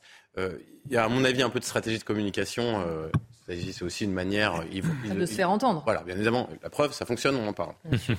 Donc, ils ont réussi. Voilà. Euh, toujours est-il, je vais rappeler un, truisme, euh, mais dans un état de droit, on ne fait pas ça. Mm. On respecte la présomption d'innocence, on ne pratique pas la dite euh, terrible formule du name and shame. Mais alors, le paradoxe dans tout ça, c'est que le gouvernement le fait. Le gouvernement. Euh, ah oui, et, euh, n'a de cesse de le vanter souvent pour les entreprises, etc. Absolument. Et cette pratique est parfaitement condamnable, mm. à quelque niveau que ce soit et pour quelque raison que ce soit. Donc, effectivement, l'exemplarité, j'entendais. Euh, Madame le ministre dire tout à l'heure. Effectivement, effectivement, ça veut dire quelque chose, mais ça doit vouloir dire quelque chose dans tous les domaines. Et en l'état, l'État n'est pas exemplaire. Jean-Michel Fauvergue sur cette initiative de certains commerçants à Nice et à Amiens qu'on a entendu. Alors déjà, sur le name and shame euh, prôné par euh, Bruno Le Maire, ça n'a pas été fait. Mhm. Ça a été dit, mais pour l'instant... Ça a été souvent dit. Non, non, entendons-nous bien, c'est faux, puisque par exemple, l'index à l'égalité euh, donne lieu à du name and shame, assumé, répété. Donc voilà, donc ça, dépend des secteurs, mais c'est pratiqué aujourd'hui par le gouvernement. Ensuite, ensuite il faut, là aussi, il faut aller aux causes de pourquoi les choses sont faites de cette manière-là. Ben, tout simplement parce que on a euh, une, justice qui est en faillite sur mm. ces jugements et on n'a pas de réponse de la justice. Or, euh, quand euh, la justice n'est pas forte, il faut faire en sorte que la force soit juste. C'est mm. Pascal qui le disait. Et, là, cette manière de faire les choses, évidemment qu'elle n'est elle n'est pas légale, évidemment qu'elle est répréhensible, en tout cas pour l'instant, mais moi je crains qu'elle ne se perpétue euh, parce que de toute façon, si la justice est faible pour les, mm. autres choses, elle sera, sera, faible pour ça aussi. Donc voilà, il n'y aura pas de problème particulier. Je crains qu'elle ne se perpétue et je crains qu'elle ne se perpétue aussi à d'autres secteurs. Quand vous voyez des policiers qui sont attaqués, qui sont, euh, qui sont euh, montrés sur, sur des réseaux sociaux, eux et leurs familles. Oui, leurs adresses, etc. certains, et je le sais parce que j'en ai entendu parler aussi, certains se, demandaient pourquoi ils ne feraient, pas de même de l'autre côté. Alors pour l'instant, je pense que les, les, choses restent en l'état parce que certains sont légalistes et d'autres pas. Mais euh, il est temps que la justice reprenne ça en main parce que sinon on aura des dérapages de ce type-là, oui. Euh, ce qu'on entendait aussi dans le reportage Nathan Dever, peut-être euh, le risque, c'est euh, que la violence augmente, c'est-à-dire que les voleurs qui se retrouvent en une des vitrines et envie de casser encore plus les vitrines, il n'y a pas aussi ce risque-là d'une tension qui s'attise, même si on, peut quelque part, on l'a dit, le comprendre de la part des commerçants oui, oui, c'est possible qu'il y ait ce risque. Et, oui, c'est vrai qu'on peut le comprendre de la part des commerçants. Euh, euh, le vol est un, est un fléau quand on, est, quand on tient un commerce, c'est inutile de le dire. Euh, l'augmentation des vols, 14%, là, le chiffre qui a été mm. rappelé, et c'est un phénomène qui est, à mon avis, inquiétant. Il faut réfléchir là-dessus. Mais il y a un impensé, me semble-t-il, dans la société, dans les sociétés occidentales, sur notre rapport au crédit social chinois. Mhm. C'est-à-dire qu'on vit aujourd'hui avec des outils technologiques qui nous permettraient théoriquement de euh, surveiller tout le monde, de mettre des notations aux citoyens en fonction de leur comportement économique, politique euh, et même euh, de la petite morale quotidienne, mhm. brûler le feu rouge, etc. Et il y a un pays, un pays totalitaire qui s'appelle la Chine, qui a utilisé tous ces outils technologiques pour justement mettre en place un système où pousser, évidemment, c'est beaucoup plus grave que ce que ces commerçants ont fait, mais pousser à l'extrême. Et c'est intéressant. Donc on prend des citoyens, les citoyens qui se comportent mal, par exemple ceux qui traversent au feu rouge, qui mmh. traversent mal, etc. Eh bien, il y a des écrans qui vont afficher leur visage dans la ville. Donc ce que je veux dire, c'est que il faut faire très attention avec ces petites mesures mmh. qui, entre guillemets, paraissent euh, relever du bon sens parce qu'on va se dire, ben, évidemment, que le vol est un fléau, donc tous les moyens sont bons pour lutter contre le vol. Toutes ces petites mesures qui pourraient paraître populaires. Il y avait un juriste qui me disait l'autre fois, imaginons qu'on mette en place un pass pour rentrer en boîte de nuit hmm. et où les gens qui, seraient, euh, qui auraient eu des problèmes, euh, été condamnés pour des délinquances sexuelles par exemple, hmm. on, leur interdise l'entrée en boîte de nuit. Qui serait contre une telle mesure? Si on faisait un sondage, peut-être qu'il y aurait 80 ou 90% de Français hmm. qui diraient j'approuve qu'on fasse cela. Et après, on met le doigt dans un engrenage sécuritaire qui mène tout droit vers une régression des droits et vers, vous avez parlé tout à l'heure d'un mot très important qui est l'état de droit, vers une disparition, vers une dislocation de l'esprit de l'état de droit. Donc ça commence comme ça par des toutes petites tentations, mmh. par des tout petits renoncements qui paraissent relever du bon sens et qui nous mènent tout droit vers un modèle qui n'est pas le modèle auquel nous sommes attachés euh, dans les sociétés libérales. Pour terminer cette partie, justement, on va réécouter euh, de nouveau euh, ce que disait Jérôme Jean, le représentant justement du collectif Ralvol dont on a parlé à Amiens. Écoutez-le. Je me permets justement d'afficher euh, ce, logo, j'espère que vous le voyez euh, très correctement. Aujourd'hui, voilà ce que disent les commerçants français, c'est que on va diffuser les images demain euh, à la police, évidemment, à la gendarmerie, mais surtout on va plus laisser faire. Et aujourd'hui, je vois pas quand on quand on vole comme vous le montrez il y a, quelques secondes dans un magasin et qu'on prend un polo, qu'on prend une chemise, quel que soit le vol qui est fait, et que, très clairement, on le voit sur les images, en quoi est-ce qu'il y a présomption d'innocence? Et c'est là qu'il y a une vraie réflexion à avoir. Et je suis content puisque euh, le garde des Sceaux et le ministre de la Justice nous a contactés. On a reçu un courrier officiel. Et il va donc y avoir des réunions de travail à la rentrée septembre pour peut-être justement faire évoluer les choses. On va marquer une pause dans Punchline. On se retrouve dans un instant. On parlera notamment de l'appel d'une certaine partie de la gauche à défiler contre ce qu'ils appellent les violences policières. A tout de suite. De retour dans Punchline avec mes invités dans un instant, c'est la suite des débats, mais tout de suite l'essentiel de l'actualité avec vous, Mathieu Devezre. Bonjour Mathieu. Rebonjour Elodie, bonjour à tous. Une partie de la gauche appelle à manifester le 23 septembre contre ce qu'elle appelle des violences policières et le racisme systémique. Il s'agit de plusieurs dizaines d'organisations et de partis, dont Europe Écologie Les Verts, la France Insoumise et la CGT. Des, propos qualifiés d'honteux par Sarah El Haïry, la secrétaire d'État chargée de la biodiversité qui était d'ailleurs votre invité Elodie dans Punchline, c'était il y a une heure. C'est de l'outrance. c'est de l'outrage et pour le coup, euh, c'est toujours euh, très honteux comme propos.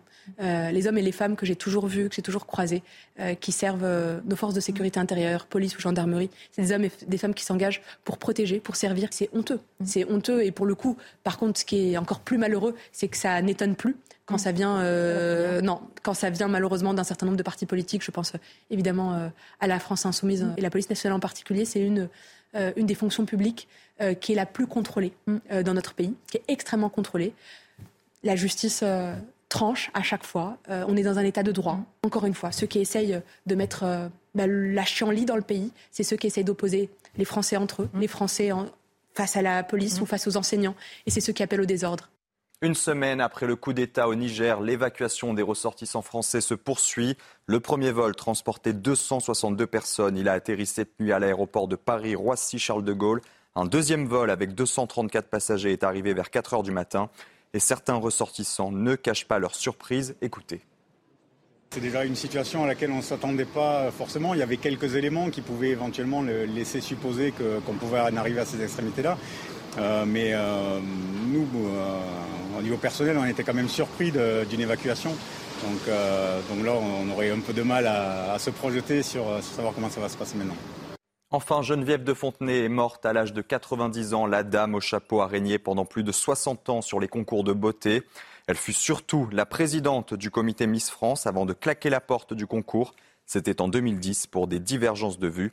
Elle s'était ensuite retirée de la vie publique. C'est la fin de ce journal. Tout de suite, Punchline été avec vous, Elodie, et vos invités.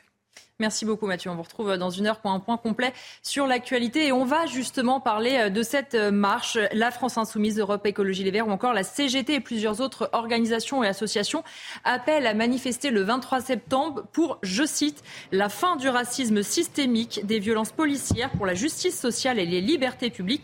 Le résumé est signé Clotilde Payet et Godéric B.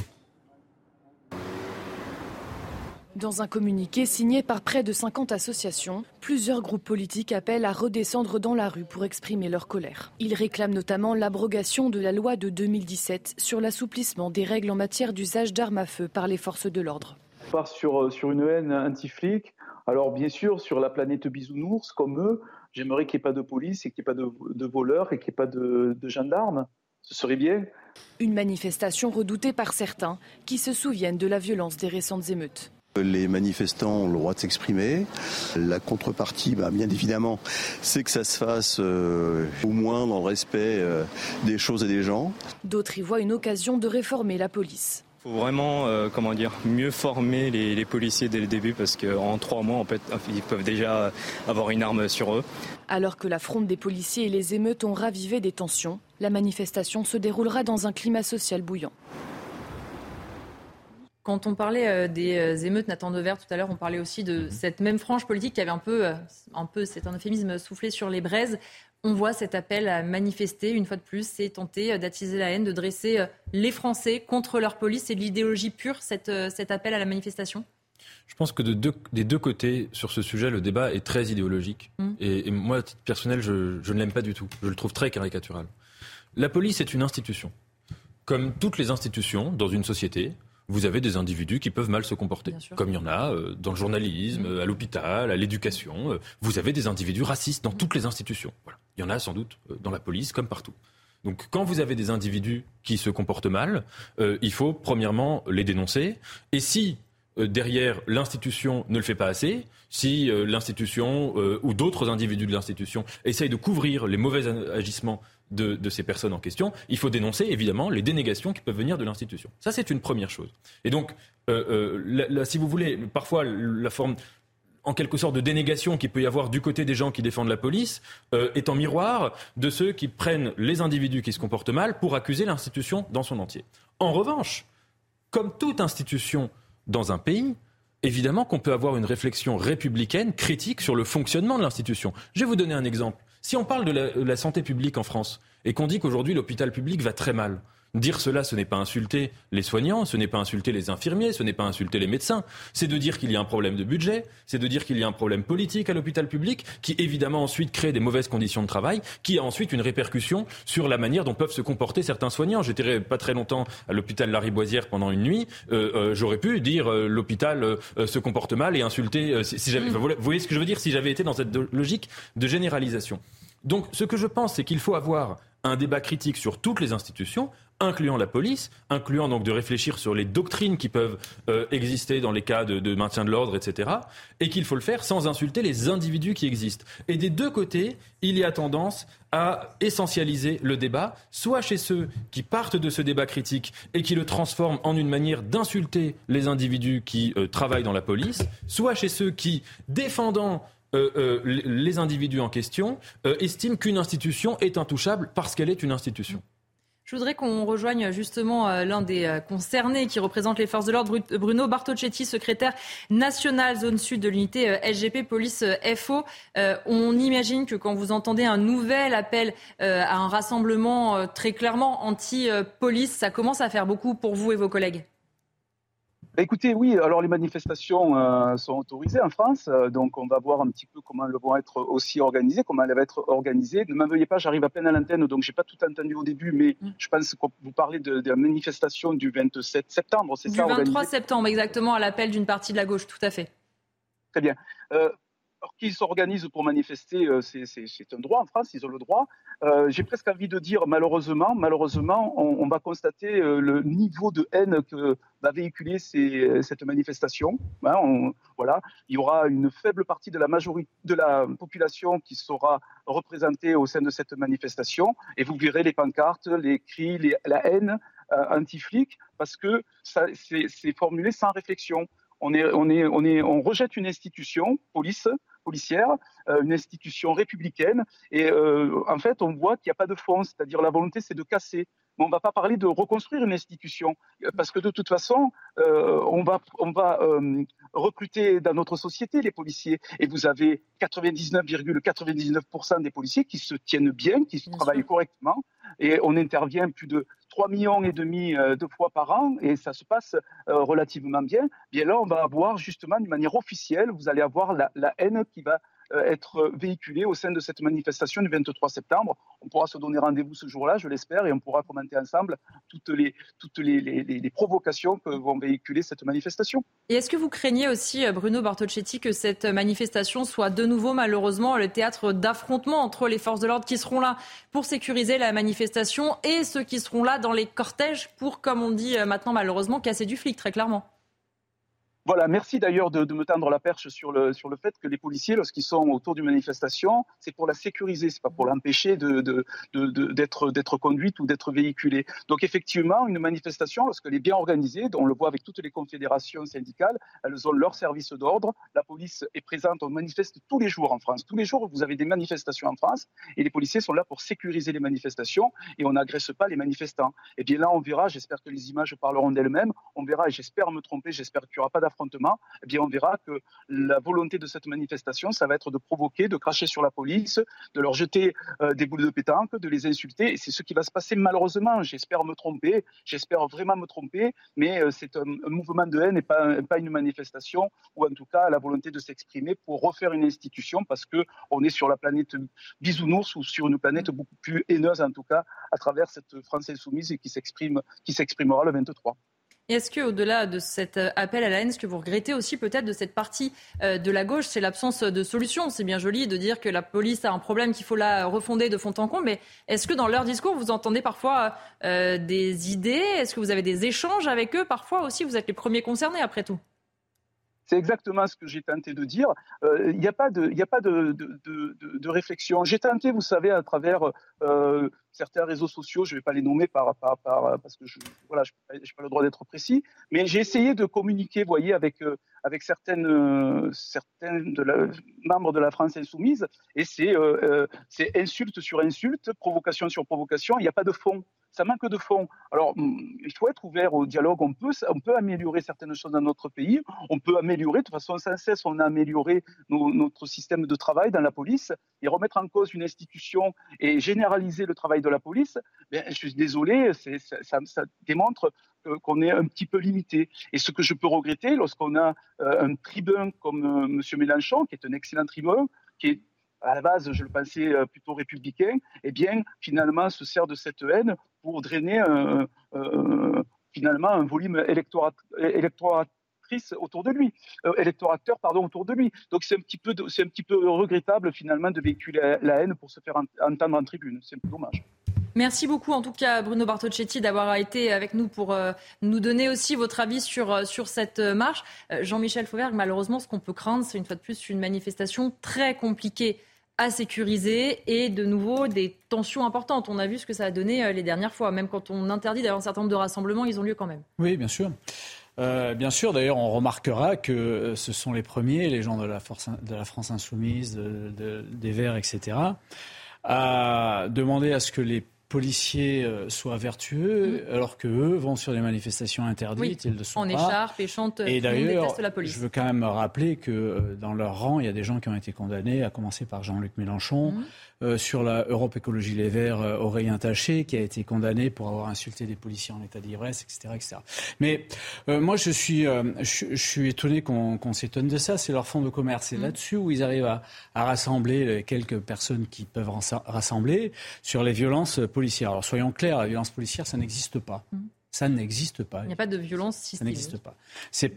C'est pas euh, un système qui euh, serait violent. Euh, c'est effectivement, ça a été dit par Nathan. ce sont, ça, ça, peut être des individus mmh. qui comme dans toute profession, comme dans toute qui profession, alors qui sont violents hors de leur de, de, leur boulot ou à l'occasion de leur de leur travail sur une sur sur une action particulière dans laquelle ils vont au-delà de la de la de la violence légitime. Et ça c'est effectivement à la, à la, justice de, de trancher ce problème-là, comme elle est saisie euh, euh, aujourd'hui. Mais euh, ce, que je voulais, ce que je voulais vous dire, moi, moi je suis très étonné bah, par le, les, ceux, ceux, qui vont participer, qui appellent à participer à cette manifestation-là. Alors, je suis pas étonné par l'extrême gauche, mm. le, la France insoumise et Europe Écologie Les Verts, un certain nombre de, militants d'Europe Écologie Les Verts sont à l'extrême gauche. Donc je ne suis pas étonné. Je suis pas étonné par les associations comme Attaque, comme le droit au logement, etc. Je ne suis pas étonné non plus. Mm. Par contre, ce qui m'étonne beaucoup, c'est la CGT. Mm. La CGT, c'est un syndicat, c'est un gros syndicat, oui. syndicat euh, respectable. Mm. Euh, qu'est-ce qu'il va faire dans cette galère euh, de extrême gauchisante euh, on n'est plus dans la CGT euh, euh, qui appartenait et qui était dirigée par le Parti communiste. D'ailleurs, les, communistes ne participent pas à, ce mmh. genre de, de, de manifestations contre, contre la police. Et à travers la manifestation contre la police, en fait, c'est une manifestation contre l'autorité de l'État, contre l'État et contre nos, nos, institutions républicaines, tout simplement. On va marquer une pause rapidement et on se retrouve dans un instant avec mes invités pour la suite des débats de Punchline. À tout de suite. De retour dans Punchline, on va parler maintenant de la situation euh, au Niger, notamment avec vous, Harold Diman, journaliste international CNews, qui nous a rejoint en plateau. Bonjour Harold. On, va, on va faire ça en deux temps. D'abord, on va faire un premier point euh, sur les deux premières euh, rotations d'évacuation. Où en est-on au moment où on se parle, Harold? Il y a deux avions qui se sont posés, qui ont déposé les citoyens français, qui sont au nombre de 500 et quelques, si je ne me trompe pas, et on attend le troisième et il y aura peut-être un quatrième.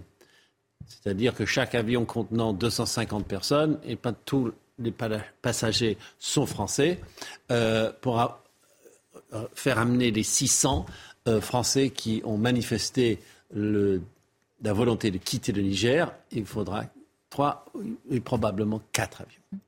Je voudrais qu'on écoute euh, justement euh, le témoignage de Salimata Sissoko. Euh, c'est l'une des ressortissantes évacuées. Elle racontait justement à notre équipe sur place à quel point elle a dû partir très rapidement. Écoutez.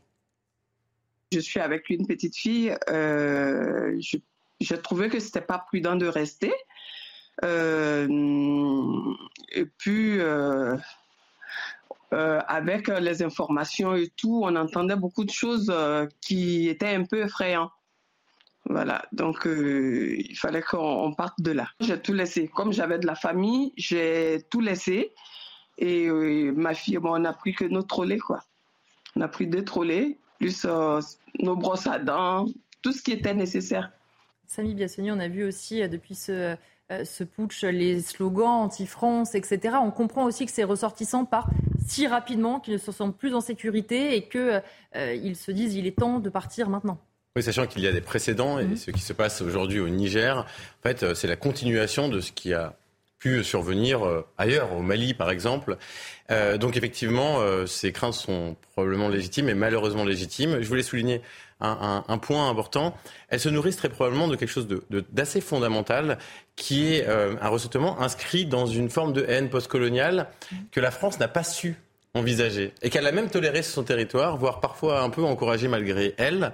Et elle paye le prix, euh, quelque part, de sa, faiblesse. Et aujourd'hui, les Africains ont misé sur un autre cheval, puisqu'on voit euh, la Russie euh, prendre le pas sur les anciennes puissances coloniales, la Chine à d'autres endroits. Donc le monde est en train d'évoluer, les influences sont en train de finalement d'être redessinées. Harold, vous voulez ajouter une précision? Pardon, je voulais juste dire que le Niger était un peu différent du Mali et du Burkina Faso parce que le schéma dont vous parlez, qui est tout à fait réel ailleurs, est moins réel au, Niger. Et euh, pour se le prouver, euh, déjà, le Kremlin, par la voix de Vladimir Poutine lui-même, a dit qu'il fallait revenir au gouvernement légitime. Euh, et aucun gouvernement sérieux n'a reconnu les putschistes et l'Algérie elle-même a reconnu euh, la légitimité du président euh, séquestré Bazoum. Et si on regarde le plan de vol de ces euh, avions, ils sont passés par-dessus l'Algérie, parfois en, éteignant leur transpondeur selon les traits noirs, parce que ils ont des craintes de djihadistes possiblement. Mais en gros, l'Algérie est très avenante dans cette affaire. Donc euh, personne ne voudrait que euh, le Niger bascule.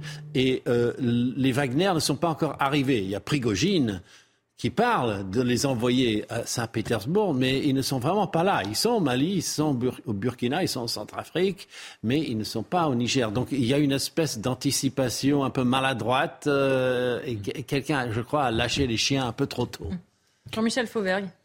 Oui, et pour aller dans ce sens, euh, je voudrais dire que euh, le, Niger est vraiment particulier parce que vous, euh, alors que ce n'était pas le cas au Mali, vous avez au Niger des bases françaises, mais mhm. pas que, vous avez aussi des bases américaines.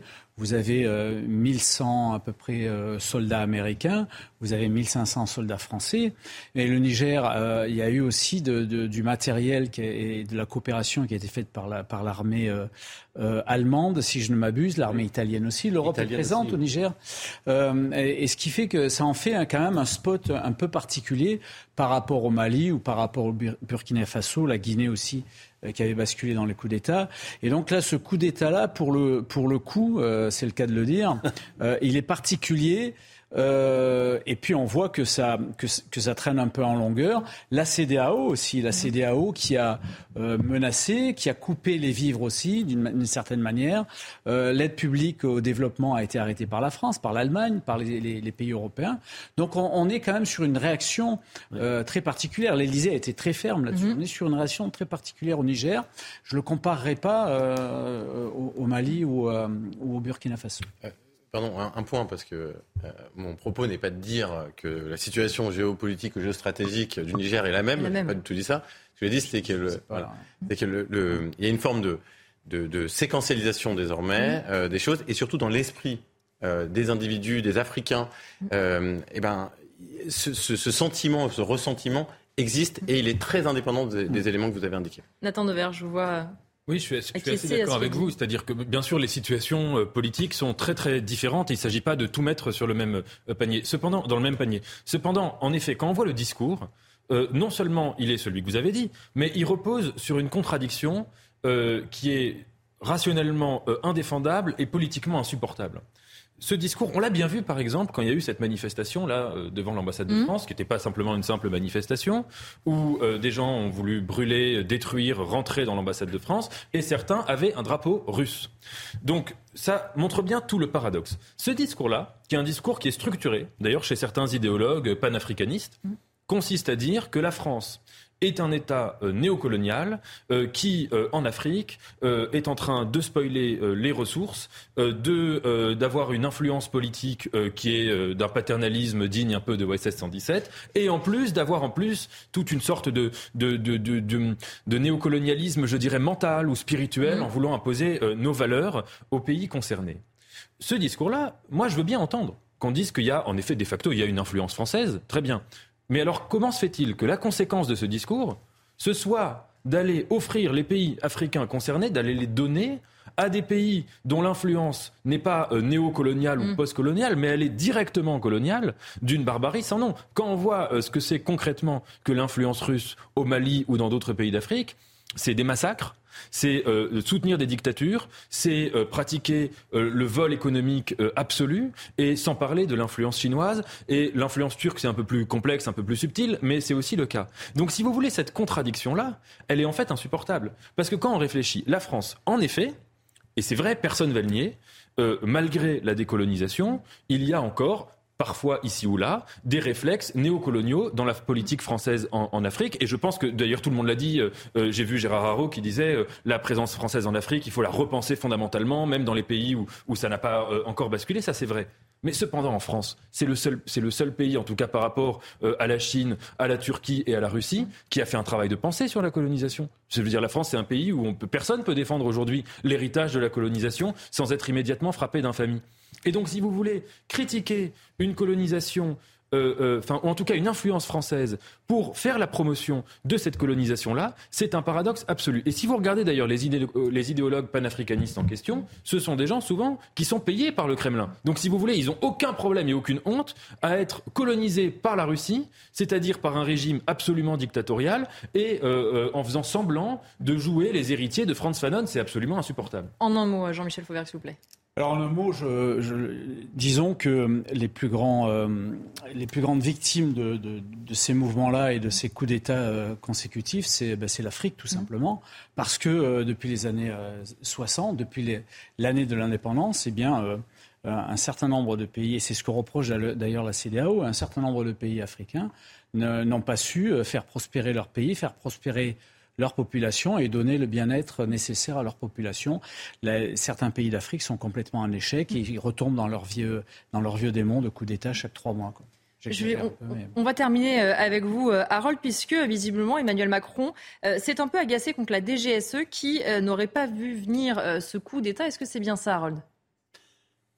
Personne ne l'a vu venir, ou, sinon ils l'ont bien gardé pour eux.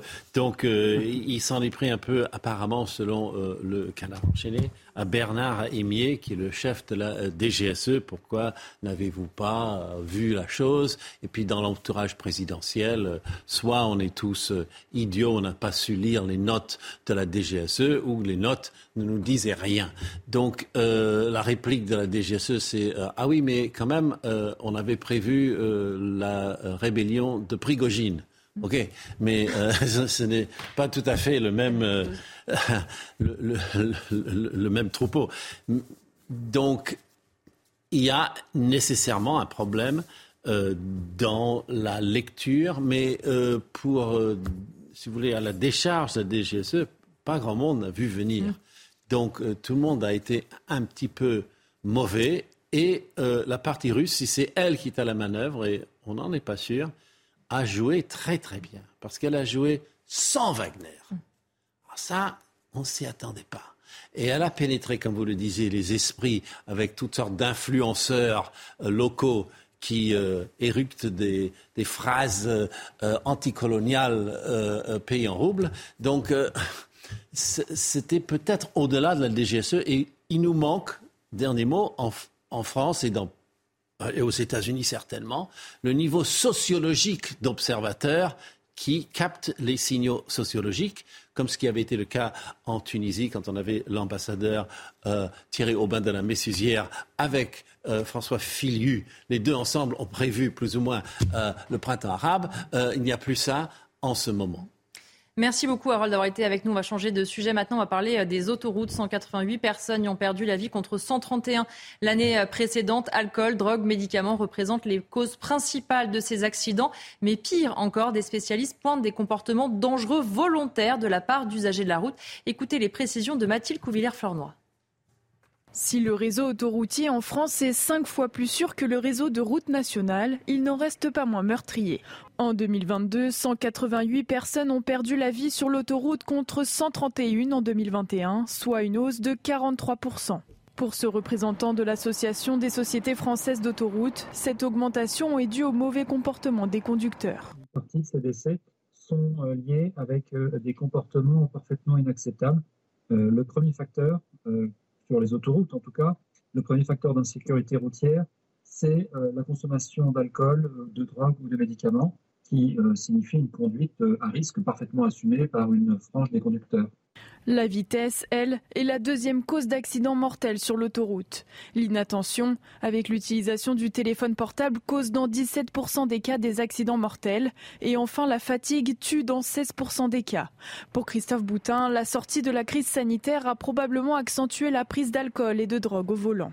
C'est un contre-coup euh, des restrictions qui ont été euh, vécues euh, avec difficulté par les Français lors de la crise sanitaire sur ces deux dernières années, ce, facteur est redevenu le, facteur principal. Au total, sur l'autoroute comme sur les routes de campagne, ce sont plus de 3200 personnes qui ont perdu la vie en 2022. Et nous sommes en ligne avec Pierre Lagage, vice-président de la Ligue contre la violence routière. On entend hein, ces causes d'accidents qui sont malheureusement toujours les mêmes. Alcool, drogue notamment. On sait que le gouvernement maintenant veut serrer la vis. Est-ce qu'il était temps? Est-ce que vous pensez que ça peut changer quelque chose? Ben, c'est toujours intéressant d'avoir les chiffres de ce qui se passe sur les, autoroutes parce que c'est assez emblématique de ce qui se passe, de ce qui va se passer sur, sur le reste du, réseau euh, au niveau national. Les autoroutes sont assez sécurisées. Euh, il n'y a pas de possibilité de, chocs frontaux. Euh, on a peu d'interactions de trafic. Et quand les, les, choses évoluent mal sur les autoroutes, ça veut dire qu'on a véritablement des problèmes importants en termes de, de, comportement. Ça a été dit d'ailleurs par votre, par votre intervenant.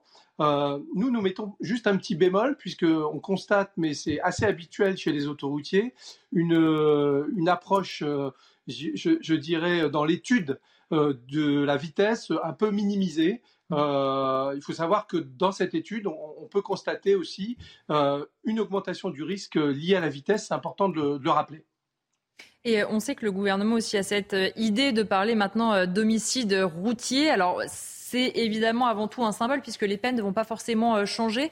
Est-ce que vous dites dans l'esprit des gens, peut-être que ça peut euh, donner euh, un peu plus de responsabilité, de se dire attention quand même, ça a peut-être un sens aussi d'être aussi responsable de volant, de prendre le volant par exemple quand on est alcoolisé ou drogué? Bah, Écoutez, le... L'homicide routier, c'est d'abord une évolution de vocabulaire qui a été demandée par les associations de victimes qui avaient du mal à accepter le terme d'homicide involontaire dans des cas extrêmement déviants. Donc euh, c'était la principale demande. Euh, elle doit aussi s'accompagner d'un durcissement des peines pour euh, bien évidemment les, automobilistes, les usagers de la route avec des comportements extrêmement déviants. Si on s'en limite uniquement à une évolution de vocabulaire, vous savez, les délinquants de la route, peu importe le vocabulaire. Hein. Mm. Je crois qu'il faut agir sur d'autres leviers et c'est malheureusement, je dirais, celle de la peine prononcée on observe encore euh, trop souvent dans les tribunaux, euh, y compris dans des, cas extrêmement déviants, dans des, situations avec récidive, etc., des peines euh, finalement qui, ne sont pas à la hauteur de, de ce qu'attendent les victimes. Il ne s'agit pas de rentrer dans une surenchère, mais de poser des peines qui soient quand même sensées par rapport à la hauteur des délits et des conséquences générées par ces délits. Et au-delà euh, des peines, quand on agit en amont, euh, certaines associations notamment déplorent le fait qu'il n'y ait plus assez de prévention, par exemple chez les jeunes. Est-ce que ça, vous vous dites, ça a une utilité aussi de faire des campagnes de prévention de temps en temps, notamment chez les jeunes publics qui ne sont pas forcément encore conducteurs d'ailleurs? Bah, on constate euh, effectivement sur les continuums éducatifs, notamment dans le, primaire, le secondaire, une action sur la sécurité routière qui, a, plutôt baissé ces dernières années, faute de moyens et puis de priorités. Hein. moi, pour être responsable d'une association locale au niveau départemental, je vois bien toutes les difficultés de, de, pouvoir avancer sur ces sujets-là avec l'éducation nationale. Donc, il y, a, sans doute des, choses à, remuscler en termes de prévention, mais vous savez, une bonne politique de sécurité routière, c'est forcément agir sur les deux leviers que sont la prévention, mais aussi les dispositifs euh, de contrôle-sanction. Et là, l'étude euh, de l'ASFA ne nous renseigne pas non plus euh, sur la question des contrôles-sanctions. Combien de contrôles ont été effectués sur les autoroutes? Est-ce qu'elles sont plutôt en hausse, en baisse? Quels ont été les résultats de ces contrôles? C'est une étude qui, qui est un peu décevante à, à, beaucoup d'égards. Pas d'informations non plus sur les distances de sécurité. On a une étude beaucoup plus fournie qui a été réalisée par la SANEF où euh, on a des informations plus précises qui montrent que globalement, euh, sur la vitesse, euh, on a à peu près 40% des usagers des autoroutes qui ne respectent pas les limitations de vitesse. Ça va jusqu'à 50% la nuit. Un conducteur sur deux est au-dessus de 130 km/h. On a à peu près 25%, donc un quart des conducteurs qui ne respectent pas les distances de sécurité. Vous voyez, ça, ce sont des éléments très, très clairs qui nous éclairent sur cette dérive du comportement euh, qui est aussi liée à une politique de sécurité routière au niveau national qui est euh, très très timorée pour ne pas dire euh, à l'arrêt. Hein. On a été très déçus par les, les mesures qui ont été prononcées au niveau du dernier comité interministériel de sécurité routière du mois de juillet. Merci beaucoup Pierre Lagage d'avoir été notre invité. En un mot pour terminer cette partie, Samy Biassoni. En, en, un, mot, bah, il y a beaucoup de vrai dans ce qui a été dit. Simplement, on ne compare pas des chiffres à 2021, qui est une année euh, qui n'est pas une année de référence méthodologiquement. Et par rapport à 2019, le chiffre de la mortalité routière est stable. Merci euh, beaucoup. On se retrouve dans un instant pour la dernière partie de Punchline. On parlera notamment des problèmes de sécurité lors des fêtes de Bayonne. Et puis, on rendra aussi hommage à Geneviève de Fontenay avec Cindy Fabre qui lui a euh, succédé justement à la tête de l'organisation Miss France. À tout de suite. De retour pour la dernière partie de Punchline, on va commencer avec les fêtes de Bayonne. Deux jours après la fin euh, de ces euh, fêtes, eh bien, un bilan a été dressé durant ces cinq jours et cinq nuits de fêtes. Un record d'affluence, mais aussi des plaintes ont été euh, constatées. Les chiffres de cette 91e édition avec Maxime Lavandier. Clap de fin pour les fêtes de Bayonne. Une édition encore réussie de par le nombre de participants, mais avec plus de débordements. En effet, la 91e édition a réuni 1,3 million de festivaliers, soit 100 000 de plus qu'en 2022. Un chiffre record, mais qui amène aussi son lot de problèmes.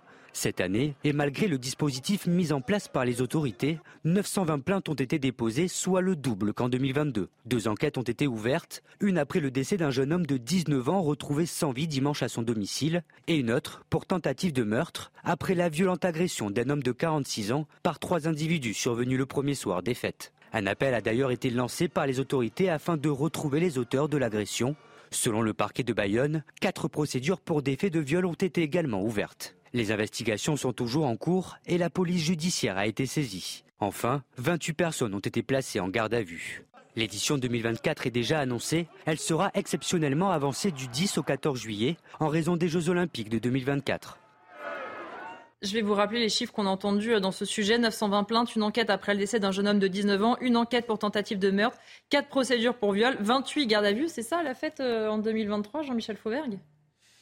Bah, Malheureusement, les débordements de, de, de, tout type de fêtes. Euh, alors les fêtes de Bayonne, moi pour les, pour les avoir faites plusieurs fois, c'est des c'est des superbes, c'est une, superbe réunion, c'est des superbes fêtes traditionnelles, etc.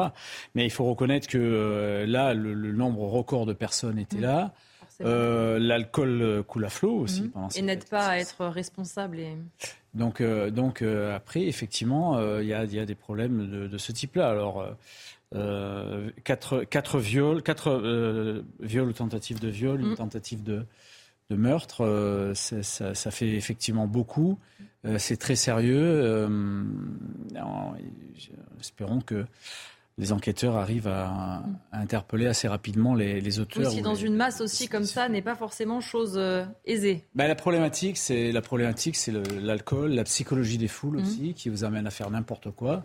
Personne ne se sent responsable en Personne fait de ne se sent responsable. Et, on, le disait tout à l'heure, euh, alors là, on ne parle pas de quotient émotionnel parce que l'alcool inhibe, inhibe tout aussi. Donc, on, est, on est moins responsable quand on a bu, moins, on, se, pense, enfin, on est moins responsable de ses actes. Sauf qu'une fois le lendemain, quand on a mmh. on, on est face à ses responsabilités. Quoi.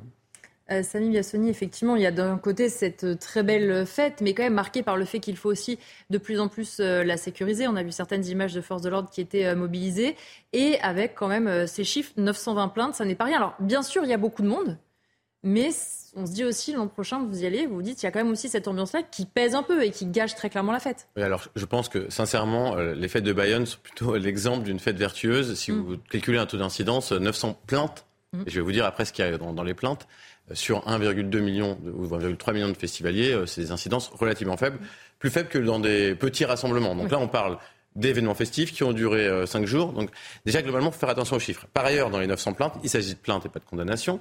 Et en plus, il y a beaucoup de euh, petites bagarres, des vols de téléphone. C'est ça la réalité des mmh. chiffres. Hein. Donc c'est quand même plutôt un événement festif réussi. Euh, certes, il y a des événements graves. Euh, ces événements graves ne doivent pas arriver. Mm. Mais euh, très sincèrement, regardez la violence endémique de la société française. Il n'y a pas une surreprésentation. Il y a même une sous-représentation de la violence. C'est ça, en fait, le vrai sujet. C'est qu'en fait, ce qu'on devrait dire, c'est qu'on a un événement très vertueux parce qu'il arrive à sous-représenter. Maintenant, aucune violence n'est tolérable. Mm. Aucune euh, euh, enfin, contrevenir au droit, ce n'est pas tolérable. Donc il est évident qu'il faut se battre pour améliorer la sécurité. Mais très sincèrement, c'est plutôt là on peut s'en réjouir. Euh, on ne se réjouit pas de, ces chiffres-là, mais on se réjouit que dans des événements d'une telle ampleur, il y ait un relatif bon contrôle. C'est suffisamment rare pour être souligné. Souvenez-vous de la discussion qu'on a eue il y a quelques minutes au sujet de la moindre manifestation en France, qui génère beaucoup plus de, de plaintes, de délits, voire de crimes. Nathan Dever, sur euh, ce que disait aussi Jean-Michel Fauvert, il y a effectivement l'importance de la foule, de l'alcool, etc., qui crée parfois des comportements, euh, euh, évidemment, qui mènent au pire, avec par exemple des, enquêtes pour le décès d'un jeune homme, je le rappelle, et quatre procédures pour viol. Oui, c'est Sloterdijk qui disait que la modernité est caractérisée par le fait qu'on vit entre deux lieux. Mmh. D'abord l'apparition des studios. Euh, c'est-à-dire qu'on propose de plus en plus aux individus de vivre solitaires dans, mmh. des, dans des sortes d'aquariums euh, à l'échelle humaine. Euh, apparition qui est due aussi, enfin en tout cas développement de ce modèle du studio qui est dû aussi à des facteurs concrets comme l'augmentation de l'immobilier. Mmh. Mais qu'on on tend à vivre de plus en plus tout seul ou confiné dans un espace comme ça en, en, cellule. Et Sloterdijk disait le studio et le stade. Mmh. Et le stade, qui, qui, existe encore une fois depuis très longtemps, mais je veux dire qui est au contraire le lieu de la foule, le lieu du on, le lieu de la masse, et que entre les deux, entre le studio et le stade, c'est les, espaces entre guillemets de médiation, mhm. c'est-à-dire les espaces où on a une forme de, collectivité, mais qui n'est pas anonyme et où je ne suis pas, il n'y a pas une dissolution de l'individualité vers la foule. Euh, ces espaces-là tendent à prendre de moins en moins d'importance. Donc c'est vrai que peut-être, je ne sais pas si c'est un des facteurs explicatifs qui fait que aujourd'hui, de plus en plus, quand il y a des, des phénomènes de foule, que ce soit euh, dans un contexte de revendication politique, que ce soit dans un contexte de célébration, par exemple sportif, il peut y avoir cette tendance à ce que les phénomènes de foule dérapent. Je ne sais pas si c'est un élément d'explication, mais en tout cas, je trouvais ça euh, euh, intéressant de défendre. Et je pense que c'est aussi un très beau combat d'essayer de défendre des fêtes à échelle humaine, des, collectivités à échelle humaine. Ça veut dire qu'on a l'impression vraiment de plus en plus qu'il n'y a pas d'espace entre le studio, la solitude et, vous savez, ces grands concerts avec des dizaines de milliers de mm. personnes. Et entre les deux, c'est là que peut-être la socialité est la plus intéressante finalement. Samy Je voulais quand même souligner que contrairement euh, aux émeutes récentes, contrairement au Stade de France, euh, contrairement aux dernières manifestations contre la police, il n'y a pas eu d'événements de foule.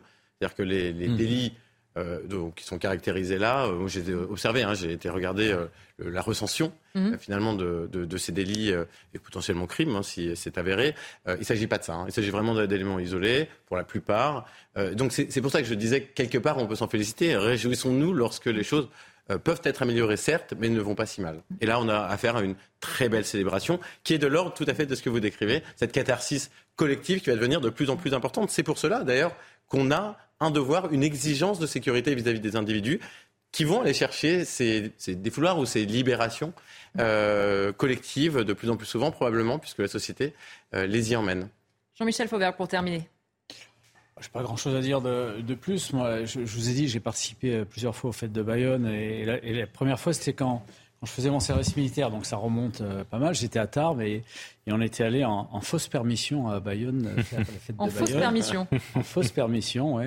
C'est prescription. C'est la prescription. Hein, c'est et on, et on a été pris dans une bagarre. On et on avait fait le coup de poing à l'époque. Mais c'était une époque où, on, voilà, c'était quand, quand vous faisiez une bagarre, euh, vous n'aviez pas beaucoup de possibilités de voir surgir un couteau ou quoi que ce soit. Donc c'était, on sortait un peu la boîte à gifles et puis euh, chacun de son côté. Et puis après, on a, on ne déposait pas plainte là-dessus. Maintenant, les choses ont changé. Effectivement, Nathan décrivait très bien euh, cette, cette, société qui est enfermée soit dans, euh, soit qui est individualisée, y compris par les réseaux sociaux d'ailleurs, à un certain moment, euh, soit effectivement dans, dans, les stades et dans ces fêtes comme ça, et qu'il n'y a pas de juste milieu pour la sociabilité. c'est tout à fait vrai tout ça, et avec une évolution de notre société qui se fait plus violente maintenant pour un mauvais regard. Vous sortez un couteau, donc c'est devenu plus dangereux de ce point de vue-là. On va changer de sujet pour terminer euh, cette émission et on va rendre hommage évidemment à Geneviève de Fontenay, la fameuse dame au chapeau comme on la surnomme, est décédée euh, aujourd'hui à 90 ans. C'est cette nuit a fait savoir son entourage. Alors d'abord, on va commencer en regardant un petit peu le résumé, si tant est qu'il soit possible de résumer la vie de Geneviève de Fontenay. Regardez. Ça vous embête pas qu'on vous demande tout le temps des photos comme ça J'ai dit le jour où on m'en demandera plus, j'irai Geneviève, rentre dans ta caisse. Geneviève de Fontenay était une femme d'élégance et de caractère. Née en 1932, c'est en 1954 qu'elle intègre le comité Miss France, dont elle claquera la porte en 2010, non sans fracas et sans critique. Non, c'est ces genres de discothèques, tout ça, ça, les costumes folkloriques ne sont plus des vrais costumes folkloriques. Euh, Sylvie Tellier me disait il faut se moderniser. Mais j'ai dit le folklore, ça se modernise pas. Connue pour ses célèbres chapeaux et ses tenues noires et blanches, Geneviève de Fontenay était également une femme de conviction. En 2002, elle décide de boycotter l'élection de Miss Monde au Nigeria, un pays qui vient de condamner à mort une femme pour adultère. Si seulement les canons de la beauté pouvaient remplacer les canons de la guerre, mais là, pour l'instant, euh, c'est pas, c'est pas encore le cas, je crois, malheureusement. Femme de gauche, elle surprend et crée la polémique en soutenant la manif pour tous en 2016. La GPA, c'est un crime pour l'enfant, vis-à-vis de l'enfant, un crime. Puis qu'on arrête de dire des mères porteuses. On ne peut pas dire une mère porteuse, il faut dire une femme porteuse. Parce qu'une mère, elle ne peut pas, comme ça, quand son enfant arrive, le donner ou le vendre. C'est impossible. Libre, affirmée et toujours élégante, la dame au chapeau s'est éteinte à l'âge de 90 ans. Elle laisse aux Français et à la mode une marque indélébile. Alors évidemment, vous l'imaginez, toute la journée, les réactions ont été euh, nombreuses. On en a compilé un certain nombre pour vous, notamment des euh, réactions euh, médiatiques ou du monde, évidemment, de Miss France. Écoutez. J'ai vu Geneviève il y a quelques temps. Et, franchement, elle, était évidemment fatiguée, elle avait l'âge qu'elle a. Mais je ne m'attendais pas à ce qu'elle enfin, je m'attendais pas à ce qu'elle parte.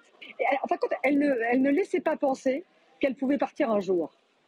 C'est-à-dire qu'elle avait une telle énergie, elle avait toujours été pugnace, ce caractère euh, trempé. Et donc, on a du mal à penser que ces gens-là peuvent disparaître un jour. Et comme beaucoup de Miss France aujourd'hui, je pense que nous sommes toutes émues, nous sommes toutes euh, tristes parce qu'on euh, avait toutes en commun un respect immense pour elle. Euh, puisque nous avons, euh, nous sommes le fruit d'un concours de beauté qu'elle a créé avec son mari. C'est une page qui se tourne, c'est une partie de notre patrimoine français qui s'en va aujourd'hui. Ces Miss, chaque année, c'était comme ses enfants. Elle est considérée comme ses filles, comme ses, comme ses propres enfants. Donc je pense euh, à, à, elle beaucoup en ce moment. Et puis en fait, tout ça, c'est parti d'un drame qu'elle a eu. C'est le départ très tôt de son mari, Louis. Et à partir de là, on a eu des discussions tous les deux. Et elle m'a toujours dit, moi, Dès que mon mari est parti, j'ai décidé de prendre la suite et d'en faire, euh, d'aller le plus loin possible avec, avec ce concours euh, Miss France. Et c'est ce qu'elle a fait. Et pour rendre hommage à Geneviève donc Fontenay, nous sommes en ligne avec Cindy Fabre, Miss France 2005 et surtout aujourd'hui directrice du concours euh, Miss France. Merci beaucoup euh, d'être avec nous. On vous imagine euh, très ému, comme le disait Julien Lepers il y a un instant, pour toutes les Miss dont vous avez été. C'est véritablement un repère qui s'en va aujourd'hui, quelqu'un qui vous a accompagné pendant une année de votre vie et même on l'imagine encore après. Bonjour. Oui, c'est vrai que j'ai encore les trémolos dans la voix et, et du mal à accepter le fait qu'elle soit plus là. Euh, c'est quelqu'un qui nous accompagne. En fait, c'est quelqu'un qui a été mon guide et qui l'est encore. Et, euh, je me voilà, au quotidien, je, suis là pour transmettre ses valeurs, que ce soit de son vivant ou maintenant dans, voilà, dans les années futures. Il est important de, de continuer à perpétuer ce qu'elle a mis en place avec Louis de Fontenay. Et euh, justement, aujourd'hui, vous occupez euh, cette place, vous dirigez ce comité euh, Miss France. aujourd'hui, c'est important pour vous. Il y a des, petits conseils peut-être qu'elle vous a donné, des façons d'être que vous avez apprises avec elle, que vous essayez d'enseigner aux Miss France aujourd'hui? Bah, du haut de mes 19 ans, elle m'a tout appris. lorsque vous êtes une jeune fille et que tout d'un coup vous, vous êtes projetée dans cette aventure qui est Miss France, vous avez besoin justement d'être euh, accompagné. Et en fait, elle m'a tout appris, bien sûr, les valeurs, l'élégance, la beauté de la France, l'amour de la France, l'amour des Français, de notre territoire, de notre, euh, de, notre patrimoine. Et je ne dirais pas qu'elle s'en va, non, elle reste et elle restera encore dans nos mémoires et encore à, mon, à mes côtés en tout cas. Je, lisais, parce que vous êtes confié tout à l'heure à nos confrères euh, de Paris Match, que euh, ces derniers temps, elle avait par exemple évoqué la possibilité euh, de transmettre certains de ses bijoux, de ses vêtements. Est-ce que vous aviez senti malheureusement peut-être que la fin était proche, qu'elle avait envie véritablement d'être dans, le témoignage, aussi dans, la transmission jusqu'au bout quelque part? Ben, Ça m'a choqué parce que quand on a échangé autour d'un bon verre de Criment et de douceur Lorraine, euh, avec humour, elle me disait, Cindy, avec Elodie, vous allez revenir et puis vous allez prendre tous mes vêtements. Je dis, mais non, Geneviève, voyons, vous allez aller ici, j'irai dans le cercueil comme ça. Je dis, non, on va quand même vous habiller. Et, euh, et puis, euh, on rigolait autour de ça. Et puis, tout d'un coup, elle a eu un geste fort. Elle me dit, tenez, prenez, prenez mon bracelet. Elle avait envie de transmettre, continuer à transmettre. Et en fait, quand elle a eu ce geste, j'ai lu en fait dans son regard qu'elle avait elle avait décidé que le livre allait se terminer. Mm. Euh, et, et, du coup, oui, euh, j'ai compris que les quelques mois allaient, euh, étaient comptés en tout cas. Et comment vous pourriez résumer Geneviève de Fontenay, son, son caractère, des anecdotes peut-être, vous qui avez passé une fois de plus un an avec vous, c'était quoi pour les Miss France? C'était une maman, un guide, une patronne? Comment elle arrivait à créer ce lien avec toutes les Miss qu'elle a accompagnées pendant tant d'années? C'est très étrange parce qu'on ne peut pas dire que ce, soit une maman. Euh, c'est sûr que c'est un membre de notre famille, mais elle avait des valeurs qui étaient tellement ancrées que, comme une grand-mère qui vous conseillait, euh, qui avait ses propres convictions, qui euh, vous les transmettait, qui font qu'aujourd'hui toutes les Miss France sont tellement féministes et, et assument le fait d'être femme et défendent justement les droits des femmes. Et puis au quotidien, elle était, elle avait tellement d'humour. Euh, elle avait l'art de transformer toutes les situations en, situations assez légères et, des simplicités, une simplicité euh, qui, fait que voilà, chaque Miss France, lorsqu'elle se déplace, est appréciée, euh, peu importe que ce soit dans, dans, dans tous les milieux sociaux. Et c'était aussi quelqu'un de très euh, rigoureux. On dit beaucoup qu'elle avait euh, l'œil à tout, qu'elle pouvait repasser elle-même les robes, que tous les shows, euh, que ce soit évidemment l'élection nationale, mais toutes les élections régionales aussi qui ont lieu tout au long de l'année, étaient vraiment préparées au cordeau. Elle ne laissait rien au hasard. Non. non, non, elle ne laissait absolument rien au hasard. effectivement, elle avait l'œil aguerri parce que c'est aussi son exigence qui a fait que euh, qui a fait que voilà, le concours de France euh, est, ce qu'il est et perdure dans le temps. Et, euh, et puis oui, c'est aussi la volonté, comme vous le disiez, de, de charger sa propre voiture, de ranger les robes. Elle gérait tout en fait, et nous avions juste tout simplement qu'à continuer, qu'à faire le show et à transmettre au public aujourd'hui, euh, qu'est-ce que, même si on sait que le concours Miss France a quand même beaucoup euh, évolué, a été modernisé, euh, qu'est-ce qui est important de conserver comme héritage de Geneviève de Fontenay? Est-ce qu'il faut se dire que ce concours tel qu'il a imaginé existera toujours? On peut se dire qu'un jour, Miss France sera totalement différent de ce qu'on a connu au lancement de l'élection. Bien sûr, il y a ces valeurs, enfin, toutes les valeurs qu'elle nous a transmises, nous allons nous continuer, toutes les Miss France, à, les transmettre, ne, serait-ce que lorsque l'on croisera une, femme. Et puis, l'aventure que l'on a vécue est unique, certes, mais euh, les valeurs que, que, Geneviève nous a, inculquées, euh, nous pouvons les retransmettre euh, à, toutes ces femmes.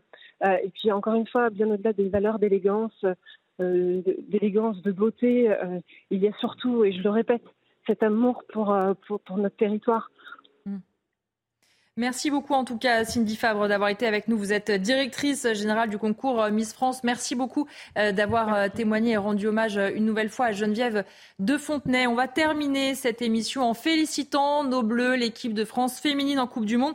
Eh bien, elles ont battu le Panama et elles se qualifient pour les huitièmes de finale, 6 à 3. Elles finissent premières de leur groupe. Alors, il y a eu un certain nombre d'hommages sur les réseaux sociaux. Il faut dire qu'à l'inverse de quand c'est l'équipe masculine, eh bien, il y en a quand même un petit peu moins. Jean-Michel Fauvergue, est-ce que vous déplorez un peu ça que systématiquement, quand c'est du foot ou un autre sport féminin, on en parle quand même beaucoup moins? Bien sûr que je le déplore. Bien évidemment. Moi, je suis pas très foot, mais par contre, je regarde les filles jouer mmh. euh, parce que je trouve que c'est beaucoup plus fluide, c'est plus sympa. Euh, je suis je suis très rugby et je regarde les filles jouer au rugby aussi. Je trouve que c'est très fluide et c'est très sympa.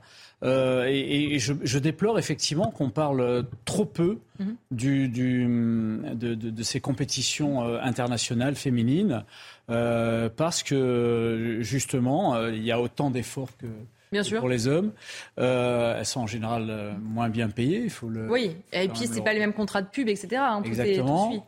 Et, euh, et, et, et le, le, le, spectacle est, toujours très agréable. Je parle du jeu, bien évidemment. Bien sûr. Et en tout cas, la Première ministre, elle, a pensé à féliciter euh, notre équipe. On va regarder ce que a dit Elisabeth Borne sur les réseaux euh, sociaux. Elle les félicite. Direction les huitièmes de finale, une nouvelle fois fière d'être bleu. ES, évidemment, nous sommes toutes et tous derrière vous. Samy Biassouni, c'est vrai que c'est important de les encourager parce que, honnêtement, on a l'impression que ce mondial féminin, personne ne sait qu'il existe. Il est quand même diffusé sur de grandes chaînes je trouve un peu, un peu sévère. Par ailleurs, quand on regarde le nombre de licenciés mhm. EES par rapport au nombre de licenciés, on a des ratios qui sont phénoménaux. Donc, euh, on ne peut pas dire ce que, ce que vous dites, soyons raisonnables. Si, si, on peut le dire. Non, non, on ne peut pas le dire. On ne peut pas le dire parce qu'en fait, il y a une forme de raison. Euh, il n'y a pas de volonté de, de, de, ne pas montrer. Par ailleurs, on voit qu'à mesure que le sport se professionnalise, qu'il y a de plus en plus de femmes et que le niveau euh, augmente, eh bien, il y a une attention qui est de plus en plus importante. Donc, il y a une forme de naturalité, de prise de conscience, effectivement, de l'intérêt de ces, sports. Mais il va falloir qu'il y ait de plus en plus de femmes, qu'il y ait de plus en plus de compétitions. donc, ça, ça va prendre quand même un certain nombre d'années, donc il ne faut pas aller trop vite. Il y a une forme de normalité. Toujours est-il que je vous rejoins. Euh, là, on doit être fiers de nos sportives. Donc, célébrons leur victoire, accompagnons-les. Euh, c'est la moindre des choses. Et on va terminer cette euh, émission. Merci à tous les trois, Nathan Dever, Samy Biassoni, Jean-Michel Fauvergue, d'avoir été mes invités. Tout de suite, vous retrouvez face à l'info avec Barbara Klein et ses invités.